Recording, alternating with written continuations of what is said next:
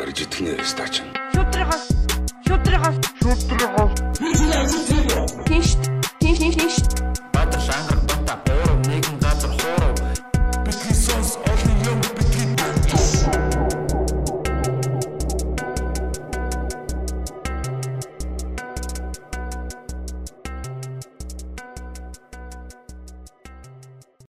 Тэмээ цоноо битээ сонс подкастын 58 дахь дугаар та бүхэнд яг одоо хүрэх гэж байна. За тэгээ өнөөдрийн манай студид Бадрал, Ангараг, Баска, Золоо дөрөв цугларсан байна. Тэгээ өнөөдөр яг ч нэг юм ярьцсан юм шиг бүгд юм рок хамтлагийн шиг хар бодолктой цугларсан байна. Тэгээ яг манай гурав тийм байсан л би гадуур цамцтай тэгээ жигдэрх гээд бас цамцаа тайлаад нийлчлээ.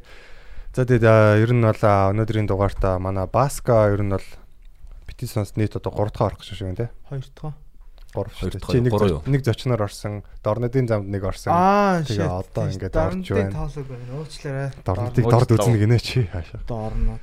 3 Аа тийм тэгээд өмнөх дугаар дээр болохоор манай золоо орсон байгаа. Тэгээд манай золоод ер нь хүмүүс нэлээд дуртай л байдаг л та подкастын битээ сонсогчийн сонсогч а, битээ сонсогч нар ер нь сонсох дуртай байдаг л та. Тэгээд баярлаа би ч бас та нарт хайртай шүү. золоогийн нэрээ хоёул өмнө чиний Ямар гармаа байсан бэ гэж. строген давмгалсан эмэгтэй. Зөв зөв.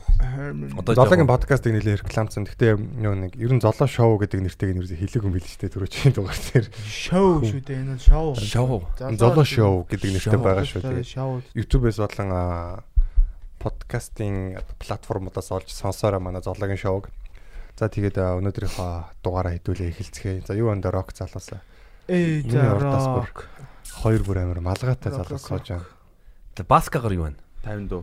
Надаар юмгүүдээ би аа Тэр сахилгагууд ч гэдэг шиг. Айгуу гоё завтай болсон байгаа. Өмнө юу гэж завгүй байсан. Өмнө би нөгөө ажилтай л байсан. Тэгээд одоо ажиллах болсон гэж. Залуу хүн завтай бол имгнэл. Тэр тэгтээ шал тэнэг үг. Тэгээд гоё шүү дээ. Тэр тэр үг надад үнэхээр таалагддаг. Хитсээ дараа өн жижиг байдаг л да. Наа чи муу шиг нь яв гэж. Тэгвэл дүүшиг болно да. За бүр ямар ч хамаагүй юм ярьцгаагаад байгаас тээ. Сайхан тэгээ нөгөө манай Канадын одоо Best Канадын хэдэн оны фестивал гэлээ шилдэг комеди 2016 оны Канадын хамгийн шилдэг комедианаар шагн зүгээр яриач. шагнагдсан шагнагдсан Brian Aylward гэдэг хүн Улаанбаатарт буюу Монголд UB comedy-д өөрийнхөө анхны спешиал 14 жил комеди хийж агаад анхны спешиала Монголд UB comedy дээр бичгээр шийдсэн. Аа. Яа тэгээд бид нар тав дахь хагас өдөр э, хоёр шоу хийгээд э, ерөнхийдөө бол Brian бол э, Монголд Монголд бол хайртай болсон. Тийм болохоор. Том Rhodes бас ирэхэд нь би яг хоёр дахь удаа ирэхэд нь Монгол яг хэр санагддаг гэсэн чинь I like it so much that I come back гэдэг тий. Би надад их таалагдсан. Би надад буцаж ирэх хэмжээнд бол надад таалагдсан. Баг. Ер нь бол Брайан бол Монголыг амар таалагдсан. Ерөөсөн үнэхээр яг ийм одоо зочлох хүлээн авах hospitality бол Зочломцгой Монголд байна одоо ингээд тий. А, Зарим нэг бас өөр улсуудад болсон явдлуудыг ярьсан тэрийн ч яриад явах уу. тий. Ядтад орж авчирчаад 4 хоног байлгачаад тэгээд ерөөсө 4 хоног чөчс бодолтой ганцаараа л байсан. Хин ч тий- тэр хүнд ямар ч халамж тавиагүй зүгээр шоун дээр э, шоуг л зохицуулж өгсөн. Тийм гэсэн. бид хэд бол аюу гоё. Монгол хүний өгөөмөр Тий, сэтгэл Зочломтгой. Мах чанж өгөөд аашаа. Эцэд бол Brian бол зочд буудалтаа дөрөв өдрийн ганцаараа сунгууд яг л инэрлэн туушиг. Чи намайг тоогоогүй. Чи намайг тоогоогүй.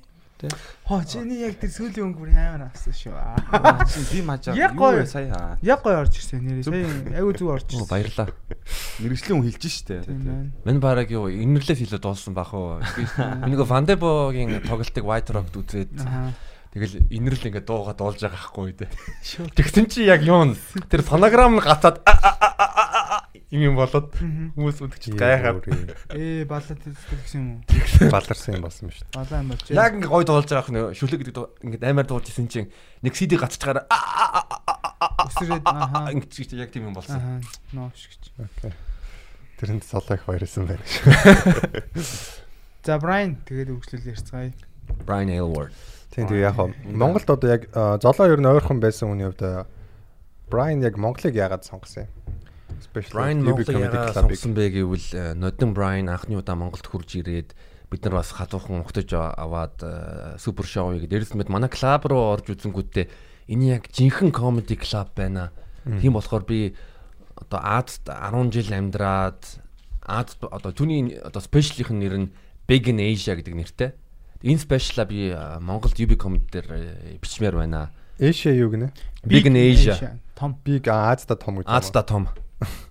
Миний өгшин ч буруу бодож ин да Брайан гэж. Чи өөрөө том гэж бодож байгаа л. Би Тэгээд- Тэгээд яагаад сонгосон бэ гэвэл ерөнхийдөө бол нөгөө Азийн нөгөө бус тусуудын комеди клубүүдээс манайх бол яг ийм амар гоё Тийм шүү дээ. Ер нь Азийн шилдэг ч гэдэг бол энэ тайзны юм ч гэсэн. тийм.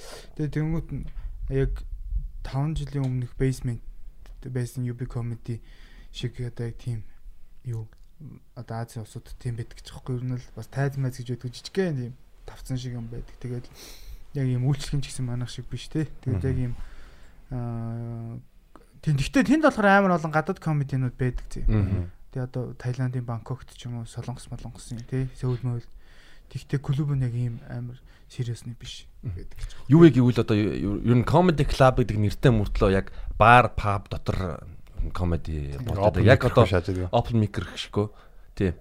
Тэгэд одоо нэр байхгүй тийм одоо тийм явуулын stand up comedy гэж хэлж болно да. Түүнээс бол яг UB comedy club зэн stand up comedy зориулагдсан club. Мгм. Театр маяг тий. Яг л зөрүүлсэн л яалтчгүй.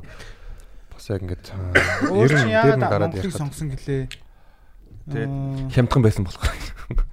Гэхдээ магадгүй тийм тийм байж магадгүй л Тийм, дээ. тэгээд яг маш бас Орчин юм байсан байгаа. Тэгээ манай үзэгчид чинь ер нь амар халах шүү дээ. Гадаадын Тийм. бичлэгнүүд тэр одоо юунуудыг харж та ингэж манах шиг ингэж савж татаж инээдэг юм айгүй цөөхөн шүү дээ.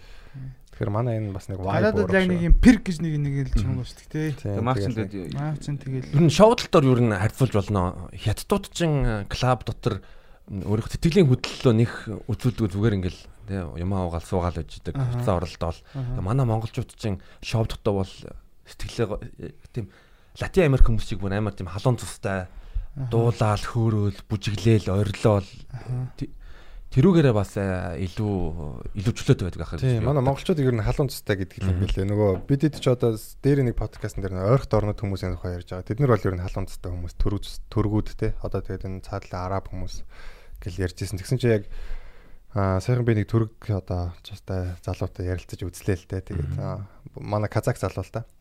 Тэгэл өдөр болохоор Казахстанд байж үзсэн. аа, Тэгээд Кыргызстанд билүү Узбекистанд билүү ямар ч байсан нэг тийм холбоотой станд байсан. байсан. Тэнгүүд ингээд тэр хүмүүийн хүмүүс одоо тийм халуун цустай байдаг гэдэг үнэн өгсөн чинь харин монголчууд халуун цустай хүмүүс юм шүү. Монголчууд ер нь хамаагүй халуун цустай шүү дээ. Тэгээд тэгж илээ. Яг нь амьдарч үзсэн үнэ. Одоо яг Улаанбаатарт 2 жил амьдарч байгаа залуу. Тэгэхээр манайхан бас ч гэхдээ ер нь яалтчгүй нэг л нэг юм шал өөр л байдаг л да. Гадаад хүмүүс хүмүүстэй харьцуулахад тийм монгол хүмүүс бүр нэг андшгүй явж идэг үстэй нэг юм. алхаа нь эвгүй тий. Баавга шиг тийм. Европчууд ингээд хотын төмөөр алхаж байгаа нэг харахаар хөгжөлтэй алхаар та анзаарсан уу? Нэг эвгүй ингээд бэзэн төлөд байгаа шиг сайн мөрөнд урдаа ч юм уу. Эвгүй анзаарсан уу? Анзаараагүй. Би анзаарсан. Яг энэ болонгийн цаана амьдрал байгаа гэж юм шиг алхаж. Бид нар болохоор юм 50 ингээд чээж нь хойшоо ингээд нэг юм занхааж алхаж малхаал. Угаасаа баг очихгүй дээ. Тэр гэж юм шиг алхаж. За за дарыг зэт. Тэгээд big Asia болохоор аа ер нь бол удахгүй нөгөө after post production-ы ажлууд нь дуусахаар тэгээд хиний гар дээр өөр дээр нь очино. Брайны. Тэгээ Брайны нэг ямар цавгаар яаж цацгаа өөрөө мэдэн тэгээд бас монгол хэлээр орчуулж Монголын үзэгчнэр зориулж бас яг тусад нь хийн гэсэн тий өөрийнхөө тий монголчууд яах яах юм гэлч. Үгүй нэр гэсэн. Яагаад яах юм гэж. Яа бид нар сонирхгүй нөө Брайан өгшөө гэж голоод байгаа. Брайаныг зүгээр хийгээд гэж шээ. Гэтэ аа ер нь бол а, том том платформуд байгаа шүү дээ. Одоо Netflix ч юм уу тийм. Тиймэрхүү платформудаар ер нь а, өгж үзнэ гэж байна юу гэж байна. Brian Aylward watch me from ori.com гэж аахгүй да. Ori цэг Ori цэг юм байна. Тий. Ягаад болохгүй ягаад болохгүй гэж. Яа болохгүй гэж тий. Ямар ч гэсэн Монголын энэ тайз ингээд UB comedy гэдэг лого одоо Netflix дээр байршиж бол бас гоё өст тий. Тийм ер нь яг цаадуул нь яг авал тийм. бас Яг тэрийг харчаад энэ UB comedy гэж юу вэ гэдэг ингээд пад үзээ. Тэнгүүд л бас Монгол дахиад өөр комедианууд ирж э, especially бичих бас нэг а, үд хаалга нэг нэгдэж байгаа талаас нь харж те. Тэгээд дээрс мэд юу AFE Ages Finest Entertainment э, баг одоо буюу Brian-ийн бичлэг хийсэн баг бол үнэхээр мундаг Live from UB Comedy дээр одоо ер нь comedy шоунуудыг бичихдэр бол нэлээд туршлагатай болсон байгаа. Тэрүүгээр одоо бас Brian-ы шоуыг бичлээ тийм болохоор бол э, яг мундаг баг зөв цагт зөв хүний юм хийж байгаа. А тэг тэрүүгээрээ бас э, Монголын stand up comedy түүхэн өдөр болсон гэж би бодож байна. Манай AF-ийн төвшөө орсон байсан те бас подкаст нь Тийм, төвшин орсон бол. Тэгээ маш авьяастай залуу ирээдүйтэй. Эфигийн ер нь яг залуучууд ер нь аягүй л мэдрэмжтэй шүү дээ. Санчигээ залуутай би нөгөө нэг аимшигын юу контент хийх гэж байгаад болсон. Тэгээ хамт эхний нэг эпизод энэ төр хийж үзсэн л дээ. Тэгээ ер нь хөгжим мөгжмийн тал дээр зүгээр амар мэдрэмжтэй. Маш мэдрэмжтэй залуу. Би Санчотой бол ер нь байнга Fat Cat эсвэл э, саяхан э, Улаанбаатарт нэг кино фестивал болчих. Нэр нь юу вэ? Кино фестивалууд байнга явж байдаг. Тийм. Угаасаа ер нь бол зөвхөн яг одоо иймэрхүү төрлийн ажил хийдэг хүмүүс бол заавал өөрийгөө ингэж хөгжүүлж ингэ шинээр ингэ үд хаалгуудыг нээж ингэ шинэ юм ингэ туршиж ингэ шинийг хэрэглэх хэрэгтэй байхгүй. Тэгвэл тэгэл тэ нэг сургуулийн төгсчөөл нэг телевизэд ороод тэгэл насаар нь тэндээ үнэхээр тэр мэрэгчлийг нэг Нэртэй дээ. гурил будаа махлуулгаж байгаа байхгүй юу тий. Угаасаа угаасаа өөр хүн байлээ. Би Санчогийн яг хөгжмийн плейлистийн сонсонгуудаа ёо тэгэнгүүтээ за чи одоо орой үед ямар кино үзэж байгаа юм гэсэн чи дандаа тийм альтернатив. Воо тэг порногийн үздэг порногийн орсон чи ёо ямар амар. Орлон шаа. Порно. тэрийг олж үзье. Тэгээд манай AFIT чинь Санчо байгаа, Төвшөө байгаа, Ханга баги. Ханга Баги гэдэг бас Баги буюу Терминатор. Терминатор T800 гэдэг залуу. Энэ бол а зураглаач тэгээд эвлүүлэгч тэгээд байгалийн ямар ч хүнд нөхцөл зураг авах чадвартай гэнэс сая Брайны юугаар харсан. Тэ юмхэр Терминатор гэдэг хочиндоо тохирсон залууга. Дараагийнх нь болохоор Ханга гэдэг энэ болохоор одоо бүх багийг хариуцж менежмент хийдэг санхүү удирдлага тий Төслийн менежер гэж хэлж болох юм байна. project manager Project manager. маш хариуцлагатай үнэн шудраг залуу байгаа. Тийм тэгээ би бас AF-ийнхэнтэй их ойрхон байдаг. Би AF-ийн хийж байгаа ажлуудын бүх саунд нээжлэг авдаг. Тэгээд ерөнхийдөө бол Монголд яг ийм одоо баг а байр байхгүй. Ерөнхийдөө байхгүй. тийм байхгүй. Хамгийн гол нь бүгд амар гоё би бинийг сайн мэддэг. Тэгээд нэг үеийн залуучууд баг бүр багаасаа би бинийг мэддэг тий. Найзууд. Тэнгүүт чинь яг тэд нар ингээ ажил дээр байгаа юм шиг боловч яг тийм баг найзууд явуулцд маркетинг. Тэгээд тэр ажлаасаа амар кайфтай ажилласан тийм хүмүүс байгаа. Дөрүлээ одоо ер нь жоохон сэдв өөрчлөе бас яг дөрүлэнгийн хувьд амар ойлгомжтой. Тийм, Таньдаг хүмүүсээ яриад байгаа болохоор яг видео. сонсохгүй яг мэдхгүй хүмүүс яг юу хэнийг юм хатаад Харин нэг гайхаж байгаа тийм. Тэгээ Brian Aylward э, бол юу 5 дахь өдрийн 5 дахь өдөр ах өдрийн шоу бол үнэхээр халах хүн байсан. Заал дүүрэн хүмүүсийн тэр уур амьсгал. Манайхан бас англи жоокн дээр нэж лээ тий. Би бүр гайхсан гэвэл бүр манай юуны э, одоо а манай зөөгч нь бүр хан ман хажуу зогссон бүр хөхөрч юм уу би би ячвал та нар чи хизээ англи хэл сурсан. Аа чи чи бид нар чинь оюутан хүмүүс шүү. бас. Гоо ингийн жагаа. Занта шүү. За түрүүн подкаст эхлэх юм ямар сэдвэр яриа гэдэлээ. Болцоо. Болцоо яриа гэж хэлсэн. Болцоо. Манай баскач одоо бас аа болсон байгаа тий. Баскач энэ дууд ганцаархнаа одоо яаж чаас те урд талах чаас гуруулан гасч чинь мэдхгүй. Чи л хойно алга. Гэтэ би аа- би би аав бол аав байж бас магадгүй шүү дээ яга болохгүй гэж. Яа. Хойд Баска аав. одоо хүүхэд нь хэдэн сар үрж байгаа лээ. 5 сар хүрсэн. Сайхан 5 сартай. 2 оны өмнө. Тийм ер нь бас подкастаар дамжуулаа бас баяр хүргэе. Тэгээд ер нь аа болох ямар хөө байд юм бэ? Стресс хэр байна? Хэр их Ер нь бол ингээд анх ингээд аа болохоор ингээд нэг амар амар ингээд шүн унтахгүй ч юм уу те. Тэгэл ер нь амар ажилтай бастай даваа уугаан ч гэдэм үү. Тэгэл ер нэг бас шээстэй Мм. те нэг амар завгүй болно гэж нэг тийм төсөөлөгдсөн чинь яг аа болсон чинь бүр шал эсрэгээрээ барыг хамаагүй гоё юм чи те. Тэгэд манай эхнэр бас амар сайн л та надад нэг тэгж хүүхдийн арчилгааныг нэг юм хийлэгдгүү. Тэгээ би бол ер нь хүүхдтэй болсноос хойш нэг дэлгүрлүүл хэд удаа памперсан тавсан баг. Тэгээ тэгээд аа ер нь бол нэг тийм айгаад ч юм уу эсвэл ингээд болоог үдээч гэдэг юм уу те ингээд нэг юм тийм бол нэг бодох зүйл бол биш л үлээ те. Тийм Тийм болох Аа. үед нь тэгэл сайхан а болгол хамгийн гоё мэдрэмж ихтэй өндөл те.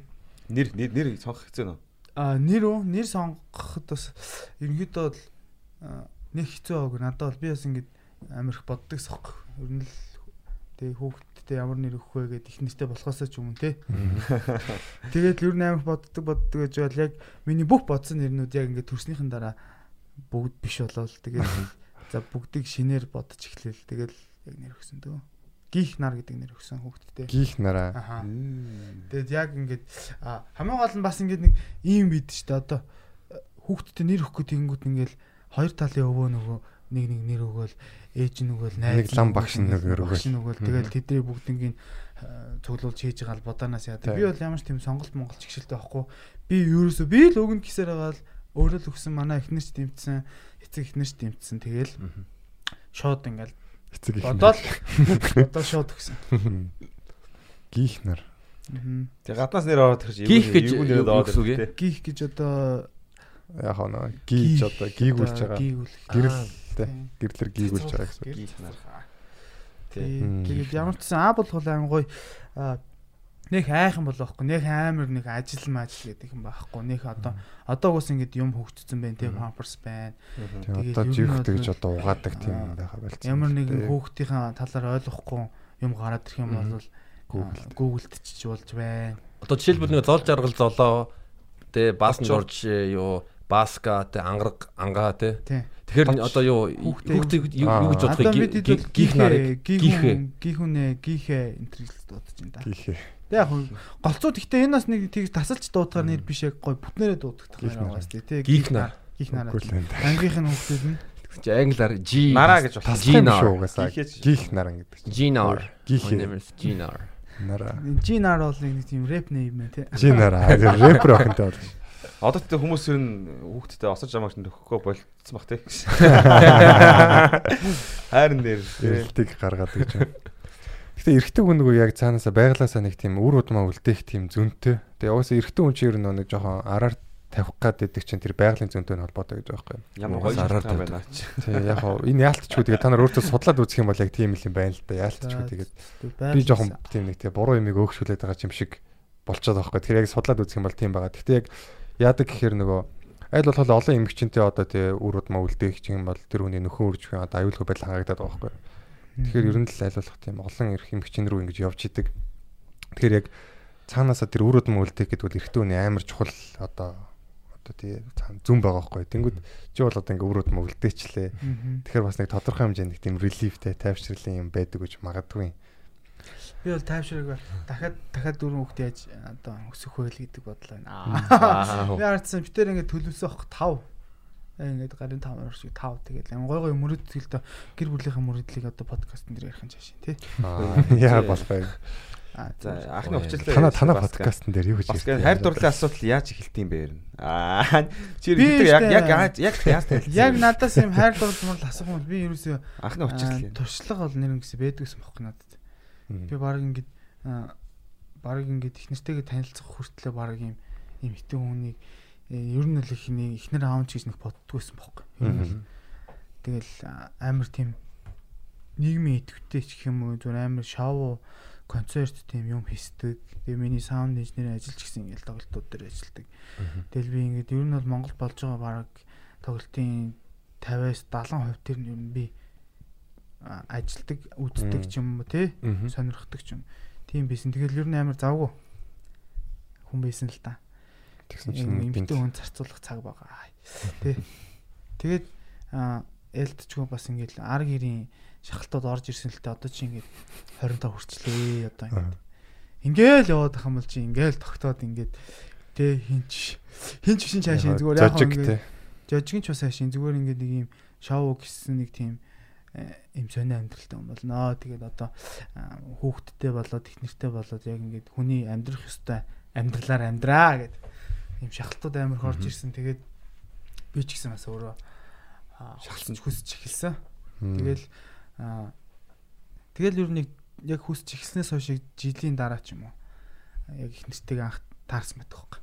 Гэтэ энэ бол айн гоё зөв. Энэ түүх бол ингээд бас юм яг юм бурхны тийм учрал нэг тийм цаанаас нь тохируулсан учралч гэж хэлж болно л та. Би яг ингэсэн бохгүй. Би нэг шугамгээд хамтлагтайсэн. Яг тэр чинь 17 оны 100 манай хамтлаг манай гитар чинь солонгост байдаг, ажил хийдэг. А, солонгост байж байгаа Таиланд яваад одоо Японд байгаа байхгүй. Ер нь бол амар амар толгойтой интернэшнл зал байдаг байхгүй. Тэгэд Солонгост байсан зунаа а, эренгүүтлээ а, 14 хоног л ирсэн. Тэгээд бид хэд нөгөө нэгдэх боломж гараад за нэг нэгдээ нэг тоглолт хий одоо бид хэд 2 жил завсарлалчлаа. Амар гоё дүү тоглохгүй байж байгаа тоглохоор ч юм эсвэл ингээд аим тийм санаад идэх байхгүй юм бол тэгээд яг 14 хоногийн хугацаанд бидэд бэлдээд 2 өдөр тоглож ирсэн байхгүй. Энэ 50 дугаар дэлгүүрийн доотлын basement-ыг футбол байхад нь нэг тоглоод маргааш нь гандан view гээд ганданд нэг хоёр тоглолцсон. Тэгээ энэ хоёр тоглолтод хоёлын дээр нь going дарцсан. Тэгээд ингээд комент бичижсэн охин байсан байхгүй юу? Тэгээд яг гандагийн тоглолтын дээр нэг охин комент бичсэн. Эхлэх болж гин үү гэдэг арай эхлэх байсан л та. Арай эхлэх байна гэж би комент бичсэн. Тэгээ би бичснийхаа дараа энэ ингээ хоёлын дээр нь going дарцсан ингээд комент бичээд амар сонир санагдан гот би request болсон байхгүй юу? Facebook-оор. Тэгээ намайг хөл найз болго авцсан. Тэгээд тэр өдрөө найз болчиход ямар нэгэн харилцаа ямар нэгэн тогтоогоогүй хэд хоног явсан хэд ч хоног явсан мэд. Зургийн Тэгээ нэг өдөр байжсэн. Зураг мөрөөс нэг орж үзээгөө. Тэгээ нэг өдөр байжсэн чинь шөнө унтах гад ингээд Facebook-ыг гүйлгээ хийсэн чинь тэр нөгөө миний хүсэлт явуулсан хүн маань а, гой дуу байвал одоо санал болгооч. Гой дуу явуулаач гэсэн пост бичсэн байхгүй. За. Тэр би өөрөө тийм юм амар дуртай. Би яг тийм пост уншин бол заавал нэг э, санаа бичдэг ч юм уу эсвэл ингээд заавал явуулдаг. Тэгээ би шууд чат руу оронгуутлаа сайн уу ч гэхгүйгээр шууд дууны линк явуулаад тэгээд хайцахгүй. Ямар дуу байсан? Аа тэр нь болохоор миний яг тухайн үед амар дуртай байсан. Манай найзууд амар дуртай байсан та. Аа. Ер нь бол гэхдээ юунд бол нь хаус те электроник хөгжим. Нэг тийм янз бүрийн нэг үг мөхтэй эмо мемо дуу муу бол биш те рок мок. Тэгээд тэрийг тэр болохоор нэг 6 минут орчмын дуу. Тэгээд яг явуулчаад аа, ямар ч хариу ирэхгүй болохоор таалагдсангүй юу ч үлээ би битсэн байгаа. Тэгсэн чи өөдөөс харин ч таалагдлаа. Тэгээд би балкон дээрээ аа, гадаа бороо ороод бүжгэлж гин гэдэгс аахгүй юу. Тэгмэд нь би яг дараагийн дууг явуулсан аахгүй хоёр дахь. Тэгсэн чинь яг миний ихэнд явуулсан дуу дуусч таарсан гэж байгаа аахгүй. Тэгээ араас нь тэр дууг сонсоод хоёр дахь нь яасан чинь ямар ямар мэдрэмжтэй юм бэ? Яг дуусахт явууллаа гэдэгс аахгүй юу. Тэгэхээр нокей мокей гингуутлаа. За за би унтлаа гэд нэг сүүлийн 3 дахь дуугаа явуулчихэд унцаахгүй. Гэхдээ тэр дуу нь хамгийн гоё нь аа яг дөнгөж нөгөө beatport дээр релизтэй зарагдаж эхлээд YouTube-д ч тавигдаагүй байхад нь би буруу замаар олцсон бохгүй тэр дууг хайж амжгаад тэгээд тэр дууг явуулчаа за наадуу чи YouTube-д ч ороагүй байгаа SoundCloud дээр ч байхгүй байгаа чи юу хайгаад үзэрэй итгэхгүй бол пад гэдээ явуулаад тэгээд би унцаахгүй тэгээд яг маргааш нь болохоор Оли аг 17 оны 100 а, зонжингаа байчаад буцаад Москва явах гээд тэгээд яг маргааш нь бай парига хийх гээд намайг инвайт хийчихсэн байхгүй юу жижигхэн ивент үсгээд private. Тэгээд би тэ- тэгэнгүүтлээ би оол хүн бүр бэлгтээр ирээч гэлөө нэг тийм хүн пост бичсэн. Тэгэхээр би аа за ми би бол DJ хийж л бэлэг барья. Гингуутлаа би аа яг оолын байпарын дээр хөгжим авчираад тэгээ DJ хийсэн бохгүй? Тэнгүүтлээ ингээд яг DJ хийсэн чинь яг тэр донд үнэхээр миний тэр тавьж байгаа хөгжмийг ойлгох ч гэх юм уу тэрэнд бүжиглэх тийм хүн нэгч байгаагүй байхгүй? Тэгсэн чинь ганцхан хүн бүжлээдсэн байхгүй юу? Харсан чинь яг нөгөө өчтөр шүний нөгөө гурван дуу явуулсан охин маань байдаг байхгүй юу? Тэгэхээр би гайхаад энэ одоо энд юу хийж байгаа юм болоо гэж бодоод тэгээ тэр аяар бүжиглж чаад тэгээд яг дундаас нь гараа авчих байхгүй юу? Тэгээ гараа авснаас хойш угаасаа тэнд бүжиглэх хүн байхгүй болсон учраас би зогсоосон тийжгээ. Тэгсэн чинь тэгээ би юу? Тэгээ би тэнгуүтлээ шууд уцаа гарч ирээд аа бүжиглсэнд баярлаа гэтгсэн чинь гайхаад юу вэ саях чи байсан юм уу гэд тэгэхээр тийм ээ энэ гэж юм. Тэгээд намайг чи гэхүү та гэхүү гэдэхгүй. Тэгэхээр н чи өөрөө мэдээ. Дутуу бахаа гэж. Чи чи гэдэг. Тэр Намайг яг тэр үеэс эхлээд бид нар амар тийм юм нөгөө seriously чаталж гисэн бохгүй ингээд бар бар бар тий. Тэгэл 7 14 хоногийн дараа яг болцож уулзаал. Тэгэл ерөнхийдөө бүх юм эхэлсэн. Бүх юм. Вау. And this is how how I met your mom гэдэг. Гэтэ яг юм гой уустай ингээд Романтик байна.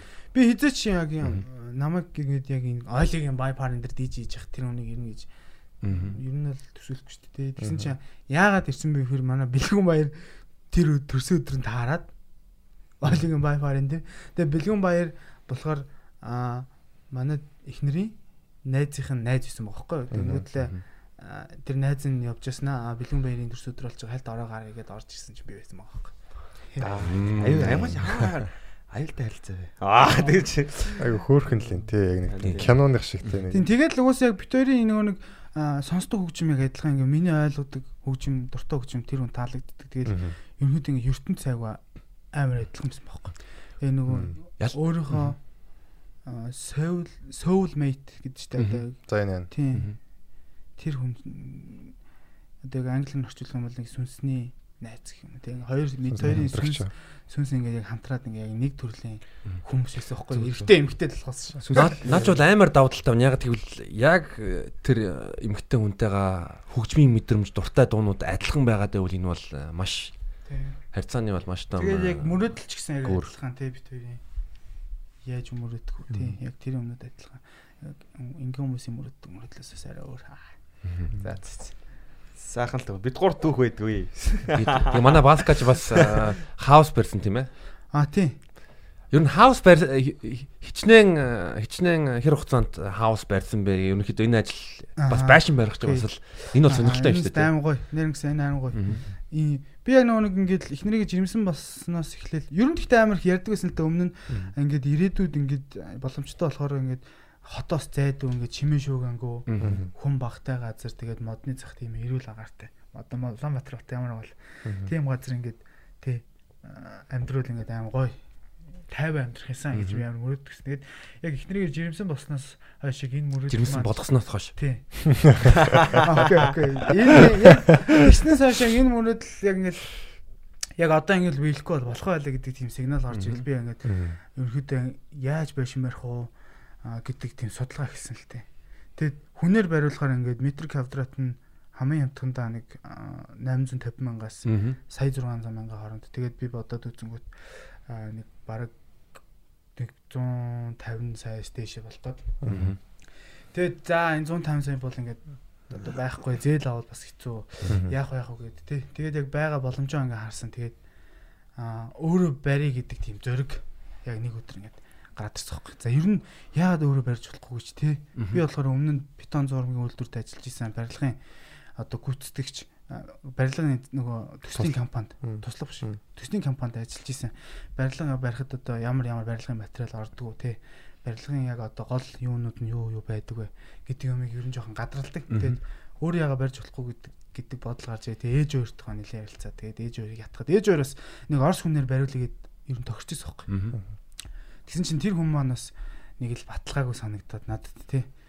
Тэнгүүт би яг өөрөө жоохон завтай байсан. Яг энэ дээр ингээд ажиллаад эхлэе гэдэг. Тэгээ шууд аа байшингийнхаа зургийг хайч гисэн л дээ. Зураг төслийг.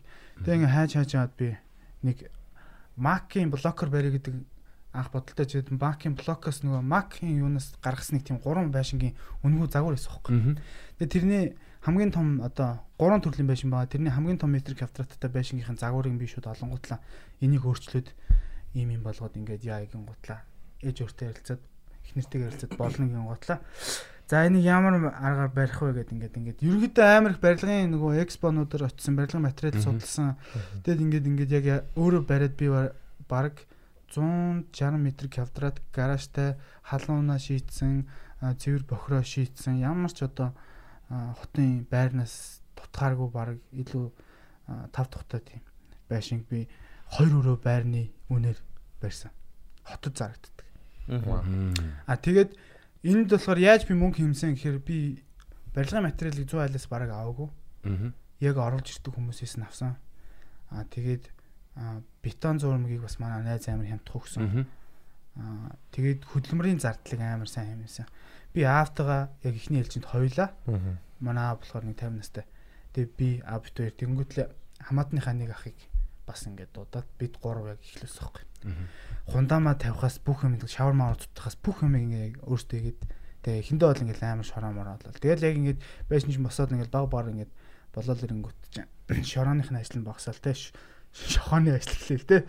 Тэгээ яг 3 сарын 28-нд би яг хуучин байшингаа нураасан байхгүй жижиг зуны байшин байсан. Тэрийг нураагаад 3 сарын 28-нд Сая 3 сарын үед нь Тий. дөө. Тэнгүүтлээ 4 сарын яг нэг ихний нэг байна уу 2 дахь 7 хоног аль нэгэнд нь гүний удаа авахуулаад Мгм. тэгээд тэрний дараа 7 хоногоос нь эхлэнгүүтлээ аа нөгөө экскаватор авчингуутлаа газраа ухаад тэгэл ерөнхийдөө эхэлсэн байхгүй.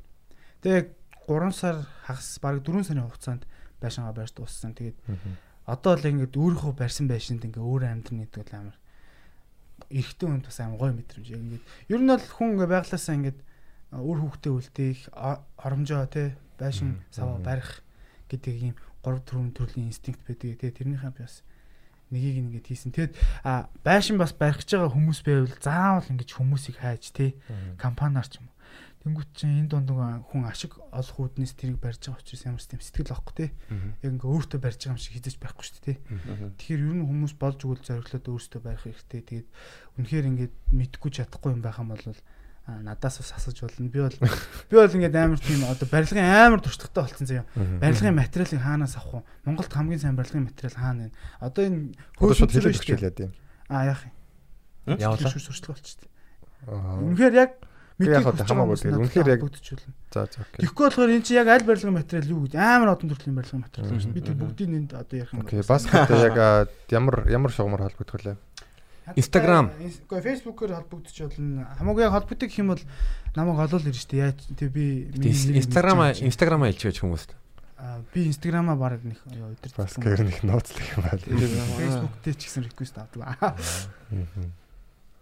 Тэг тэгээд ямар ч сайн гоё. Тэгэд манайхан бас манай байшин дээр очиж үзэг байгаа нэг ирж үзээрэй. Харин тийм зүүн нэр очно гэж одоо очсонгүй шүү дээ. Энэ бол яг мөрөдлөхөө байшинг барих бол амар амархан юм лээ. Тийм тийм. Вау. Яалтч нөгөө юу л да тэр одоо байшин барих инстинкт гэдэг чи одоо ерөн зөөр нэг одоо өөр удам аюулгүй байлгаж байгаа те нэг тийм оромжоор хангаж байгаа тийм маа бас хийцэн байгаа даа байхгүй те тэгэхээр бас Тэгээ одоо баскагийн хувьд бол одоо хэдэн хоног хүлээ 92 оных. 92 оных. Манай баскагт одоо юу байшин яаж барихыг мэддэг болчихлоо. Энэ бол асар том мэдлэг Мгм. мэдлэг туршлагатай болчихлоо. Яг үнэхээр Амар амар угаасаа ингэ байшин барих амар тийм амар сонирхолтой ажил байгаа байхгүй юу? тийм үү Яг ингэ нэг шатын дуусгаад дараагийн шат руу ороод ингэ. Одоо хүнд нь би худгаа авсан бол за дараагийнх нь юу вэ юм. За одоо фундамент зүтгэх хэрэгтэй. Фундамент зүтгэхийн тулд яг газраа авах хэрэгтэй юм байна. За газраа яаж авах вэ гэл. Бас амар их тийм судалгаа орно тий. Тэгээ би хамгийн гол нь ингэдэг амар олон хүмүүсээс үний сандал аваад тэгээд яг боломжийн яг найдвартай хүний сонгоод бас амар хямдхан хэлгүүлж чадчих. Тэгэхгүй ингээ хүмүүс бас ингээ шууд нэг хүн олвол тэр хүнээр хэлэх гэдэг ч юм уу тий. Ялангуяа энэ барилгын энэ ажил хийж байгаа хүмүүс бол үнэлгээ нэгээд маш олон төрлийн. Нэг хүн Тийм. 100 мянга гэхэд нэг хүн 500 мянга, нэг нь бараг 2 сая ч гэдэг. Тэгээ тэр хүмүүс маань яаж яаж хийх вэ гэдгийг бас ингээд амар их харилцаа ингэж үүсгээд энэ хүн баталгаатай баталгаагүй тий энэ хүн яг 500 мянган төгрөг авчид энэ ажлыг хийхгүй морихгүйгүй гэдэг бас тийм мөрдөг асуудал ч их байд юм лээ тэгээд аа яг эхнээс нь дуустал нь өөрөө байна гэдэг бол бас ямар зүг байхгүй байшинта дараа нь ус алтгад тий аль грант нь за Гэтэ нэг тэгээд тог ингээд маслаа гэхэд монтаж маань яаж усан байгаа вэ тий ер нь бол ингээд одоо хэдэн хөвтэй байгаа? Юу? Чиний одоо 100% байлаа гэхэд одоо хэдэн хөвтэй явж байна? юу байшин уу Чимхлэн өрөмнүүд мөн бас байгаа. Байшин маань болохоор ерөнхийдөө бол одоо ашиглалтанд орсон бид нар амьдарч байгаа Аа. аа хүүхэд маань яг гоё аа, эрүүл агаарт. Тэгээ өдөр болгон мод мод руу орж салхилж байна. Ер нь бол маш.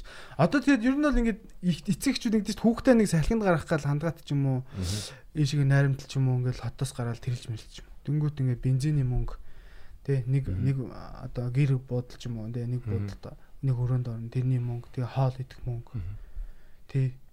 Тэгээд буцаад оройн гэртээ ирнэ. Ингээд цаг алдна, мөнгө алдна тий. Тэгэхээр оронд хотод хоёр өрөө байр авах мөнгөөр одоо энэ шиг энэ цуслан руу газар байвал тий. Хаашаа чинь жоон хотолж жоохон зайдуу газар байвал хоёр өрөө байрныхаа мөнгөөр чи 160 м квадрат а дулаан гаражтай, гүний хөдөгтэй, халуун дулаан шийдэгдсэн. Цэвэр бохрон шийдэгдсэн тийм байшин барьж болно. А тэнгууд хотод ингээд зүгээр хоёр өрөө байр авлаа гэж бодъё л т тий. Тэнгууд цогсоол яадаг лээ. Тэ орой орхид дүүрсэн тий. Тэгэл байрны мөнгө хэд гардаг лээ. Тэгэл дээд доо дайл яадаг лээ тий. Шугалтгаар. Ер нь л хэцүү штэ. Аа. Миний хувьд өдөр бүр машингүй өдөр. Халаалтаа яаж хийцээ? Халаалт. Хувийн хувьд болохоор нэр энэ бол ерөнхийдөө 100% болцсон. Бараг бол хийх юм бараг зөв. Одоо харин гадаа зүгээр гадаа талбайгаал гой ойлгохтой байгаа. Мод зүлэгжүүлэлт тий. Халаалтаа яаж хийцээ? Халаалтаа цахилгаанаар Цахилгаанаар. Тийм. Гэтэ хамгийн гол нь байшин барихтаа чи дулааны алдагдлыг хам- байж болох хамгийн бага болох хэрэгтэй. Тийм тий. тийм тийм. Тэгэхээр дулаан бага алдагдах юм бол халаалтыг бол ямар ч аргаар шийдсэн. Үр дүнтэй байна гэсэн үг байна. Тэнгүүд манайх бол цахилгаанаар халж байгаа Коспел гэдэг зуух тавьсан. Энэ болохоор Porsche-ийн зуух. Пошин харин госпел Пошин зуух. Энэ болохоор хамгийн нүд Монгол амс байгаа хамгийн смарт зуух юм байлээ. Би амар судалсан. Тэгээд энийг манай Бэг надад хэлж өгсөн. Би амар нөгөө халаалтаа яаж шийдвэ гэсэн манай Бэг надад хэл госпел зүгээр гэдгээ. Би госпелтэй очиж уулзаад. Комедиан Бэг юу? Аха. Бэгийн болохоор госпелийн захирал ахтай нь хамт нөгөө Каспед тавьсан айлд очиж нөгөө одоо ревю маркинд бичлэг хийсэн байгаа байхгүй. Тэгээд Каспедийнхэнтэй уулзаад ингээ яасан чинь ерөнхийдөө бол яг дулаана яа ч хийдгүү гэдэг юм зураг гараад ирчих واخгүй. Толгоонд тэгэл окей ингэж хийдэг.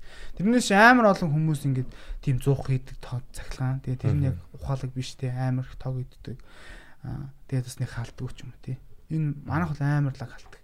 Юусэн ингээл өөрө температура мэдрэл температура чи ингээд нэг нэг юм юу өгч чинь 23 ч юм уу 20 22 ч юм өгч чинь яг тэрэн тэрэн дээрээ ингээд тэрнээс буух юм бол шууд өөрөө асаал ажиллаад хөрөнгөтэй унтраал ингээд Би бол чамаас бас 2 3 жил дотор энэ байшин барихыг бодож байгаа. Болгож чамаас. Болно. Би бол энэ тал дээр баг яг ийм яг адилхан юм хүсэлтэй хүмүүс байх юм би баг ийм ментор тий. Зөвөр чи өөрөө байр би тэгтээ чамд яг арга замын зааж өгье тий. Яаж хийх тий. Ямар ямар компани. Монголд бас амар олон барилгын компаниуд байгаа. Тэгээ тэдрээс алийг сонгох юм. Окей. Би бол ямар сайн садлага байсан. Тэр чи баскаас зурга яаж олох уу гэл тий. Тэгээ манай ангараг бас дотор заслахын ба ерөн дүрлэн нэг байж марч байгаа гэсэн. Тэр яг үнэхээр бараг ингэж ярьж үзээд барилгын зах зээл рүү барих барилга бол хамгийн ашигтай бизнес бил. Одоо шүү дээ чи нэг 100 сая төгрөгийн өртөгтэй байшин барилгыг тэрийг 250 сая зархаар авах. Ер нь бол тийм байшингууд байгаад байгаа хөөхгүй. Би ингээд одоо байшин барьсан болохоор ингээд янз бүрийн байшинд ороод ямар ямар материалаар яаж ирсэн бэ? Энэ нэг тийм үнэтэй байшин биш вэ гэж харагдах хэрнээ. 250 сая хүмүүс аваад байгаа хөөхгүй. Чи мэрэгжил солих гэдэг юм шүү дээ. Гэхдээ энэ бол яг хуу мэрэгжил бол биш юм. Барилга барилга бол ялангуяа нэг хоёр давхар тий энэ бол чадвар. тэрнээс яг хуу ингээд том өндөр тий 100 давхар цамх ч юм уу? 9 давхар 14 давхар юм орон сууц моц бол заавал мэрэгчлэн байх хэрэгтэй тий тийм л тий Тий, хаус нэмжил. Гэтэ мэдээж би бүх юмаа ганцаараа юу гэж захилгааныг бол би хийж чадахгүй учраас яг захилгааны мэддэг хүнээр мандаж хийлгэсэн. Гэтэ тэр чи ядаглаад ингээ нэг нурж мурахгүй байх талаар нь тодорхой хэмжээнд мэдээж тийм байх хэрэгтэй шүү дээ. Тэр мэрийгээ тэгээ бүгдийн сураал хийх юм байна. Тий. Тэгээ тэр мөрний тооцооллыг хийн. Тэгэл бас хөөрхөн геометрийн бодлогод хаяа нэг бодно. Материалаа тооцож үзэн те одоо юм би паркет хэдэн метр ингэж авах уу? Тэгэл хана юм байна цонхоо хасаал ингээл те ер нь бол вакуум цонхны үйлдвэрүүд гээл ингээл бас бараг 2 300 юм байгаа. Айлын сонгох уу тий ямар материал. Тийм ээ чи яг тийм олон юм ингээд судалгаа хийгээд мэдсэн. Тэгээ нэг код ашиглачаад ингээд дахиж ашиглахгүй болж байгаа харамсалтай байх юм байна шүү дээ. Тэгэхээр би яг энийг энэ яг өөрийнхөө энэ 4 сарын хугацаанд ингээд би бараг яг зарим шүн ингээд амар юм бодоод ирсэн унтч чаддаг гэсэн юм. Одоо ингээд ямар ч энэ тусчлаа. Одоо дараагийн юм тэр тэрийг яаж хийв. Аль ингээд интернет тухаал. Тэгэл Оросын сайтууд, Америкийн DIY энэ ингээл амар хүзэн. Тэгэл за ер нь энэ шийдвэр хий ийм засал хий гэл. Энэ амрах юм байна. Би яг энийг л хийж чадах юм байна. Тэрнээс яг би бэлтаа бол наач чадахгүй юм байна гэл те. Би бол бэлтаа наач чадахгүй. Тэгвэл амар бэлтааг орлуулах амар гоё юм. Хавтан хавтан олоод ингээд 0 0 амар гоё болгоцох гоё тэгэхээр яг энэ мэдлэгийг бас би чааш нь хүмүүст ингээд түгээ түгээх хэрэгтэй байхгүй. Гэтээ түгээхдээ бас энэ үйлчлэгийн маркер те. Багшаа. Манай золог багшаа тасалгаагаа барихт нь туслаач. Тасалгаа барина. Тэгээд сураад дуусахгүй салбар л да. Тийм тийм. Мянга мянга материал өгдөг болохоор. Мянга материал өдөрт л ингээд шинэ. Мянга материал мянга материал хооронд нь холбонгоо дунд нь асуудал үүсэж тэр болгон дээр ингээд хэзээ ч дуусахгүй л те. Тэ. Гоё яг хоо. Тийм. Тэгээ ер нь 100 айлаас бол барилгын материал авах бол хамгийн буруу юм бэл. Монголчууд 100 айл руу. 100 айл дээр ерөнхийдөө бол дандаа хөлх материал байдаг. Оросын материалуудыг дуурайлгаад гэрээнд хийлгээд аваад ирсэн байдаг юм. Тэнгүүтлээ 100 айлаас чи юм авах юм бол эзэж нүүт авахгүй. Яг солонгос материалууд ороод ирсэн шүү. Ер нь хаанаас авах зүгээр. Тэгээ 100 айл дээр бас зөв заримуд нь бол байгаа л да. Гэтэ ер нь бол голцоо ер нь бол 100 айл ер нь найдвар. Яг оруулж ирж байгаа компаниуд нь болох. Жижиг шажиг юмудаа бол зөөр цагийг нь олгож байгаа. Том том юмудаа бол яг гоё гоё газраас л авал зөөр л дээ. Хямдхан. Аа яг шүрүп мөрөпг бол 100 айлаас байх тийм. Би бол баг байшин барья гэж огт бодоагүй ямар ч хэрэгцээгүй байж байгаа баг байшин барьмаар санагдчихлаа шээ. Гүнээр сайн капитан мэл нэр шүү. Энэ бол баг шууд энэ подкаст бол тэр чигээрээ баг барилга бол. Барилгын хоёр залуу. Үнэхээр гоё штэ. Яг гол нь нэг бидэхгүй. Би бол миний ажил бол юм байхгүй. Яг ингээд ингээд багнууд нь ингээд одоо юу гэдэг бетон ингээд дөнгөж вакуум цохон суугдаал. Тэгэл яг тийм юм давхар байгаа байхгүй. Тийм юм рүү их хөшлөө ороод аюу гоё. Хамгийн гоё юм тэр байхгүй. Юу ч байхгүй цахилгаан махлаа юу ч байхгүй ингээл хов хоосон юм чи ингээд давхарлуун тог татцсан. Тэгээ хов хоосон вакуум цохон тавигдсан. Яг тийм юмруу оронгууд бүх юм ингээд за окей ойлгомжтой. яг- нь нөгөө нэг төлөвлөгддөг байхгүй юу? Зураач хүний хувьд бол хоосон цаас юм биш үү? Чиний хувьд бол тэр тэр байдал. Тий одоо эхлээ цахилгаан доодан цахилгааны араас мэдээ засал хийсний араас тийш цахилгаан уйд нэг арздаг байсан. Тэгээд нөгөө обо гэж нүдүүлүүлээд яг юм цоолуулаад яаж дахих болохгүй шүү дээ. Засал орсон юм шиг. Дараа л айгаа гой жимбэр байх хэвээр юу ч мартахгүй байх хэвээр. Тэгэл тэр нь яг ингээд яваа яваал яваал сонирх. Тэгээ уусаа юм дарааллын дагаа бүтдэг юм баахгүй Яг барилга тий. бол тий. Мэдээж обогоо наачаад бэлтэн түүсээ хийн шүү дээ тий. Тунгуудаа силикон татан ч уу. Тий, Тэгэл Марката тэрний өмнө силикон дээр ч Ерөнхийдөө төгс э, юу бол миний одоо жишээл амьдралын төгс юм аяг бол юу вэ гэвэл э, тэ нэг хотод нэг нэг одоо өдөр ажил ажилтайгаа ойрхон байртаа тэгэнгүүтээ хагасан бүцэнээр яг байшинда. Аха. Тэгтээ одоо шүү дээ. Би бол одоо дан тэндээ амьдарч байгаа байхгүй. Тэгтээ би бол ингээд яг юм одоо энэ хотод зайсанд амьдарч байгаа миний тэнд амьдарч байгаа хоёрын хооронд нэг ялгаа гарахгүй байхгүй. Тийшээ одоо өвлийн цагт бүр ялангуяа ямар ч төвчрөө байхгүй. А, Тэгэл би одоо клуб дээр ярьчаал гэрлүүг очих хооронд би 25-аас 30 минутын хооронд очдог байхгүй. Тэнгүүд зайсанд амьдарч байгаа хайлууд инх тайвныхаа гүүрэн дээрээ төгж ирсээр хагаад ялгаагүй 20 минут Мгм. 15 минутанд очих байхгүй. Тэгэхээр энэ төр нэг ялгаа байхгүй. Мгм. За за за байшин барихандаа манайхан тэгээ. тий. Аим том газар аваад юм комедигийн юм шууд манайхан бүгд амьдардаг тийм. Хотгоо.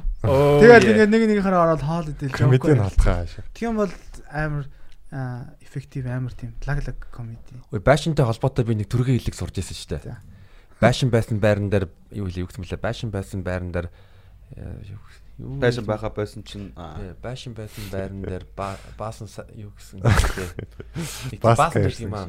Байшин дотор бишин барих уу, бишин дотор байшин барих уу гэж асуухад э, байшин дотор бишин барьдаг болохоос бишин дотор байшин барихгүй нэг тийм тө- төргийн хэлийг сурж Байшин ирсэн. дотор бишин барьдаг бол бишин дотор байшин барихгүй гэж хэлэх юм уу? ярьж ярьж ирсэн мэдхгүй гэсэн. Золоо гэхдээ ер нь яг хил үг зөвшөөрөх төргийн хэллэг мэлэг хэр хэлж байна. За, Би нэг хоёр сургалтанд явж байсан. Тэгээ нэг тэгээ нэг үү? багш дээр нэр нь хэлгүй ямар ч нэг багш дээр оч- очоод тэгтэн ч тэр багш өөрөө нэг буудан дээр хөвтөд унтчихгонгуудаа за толруу хараад юм адавт.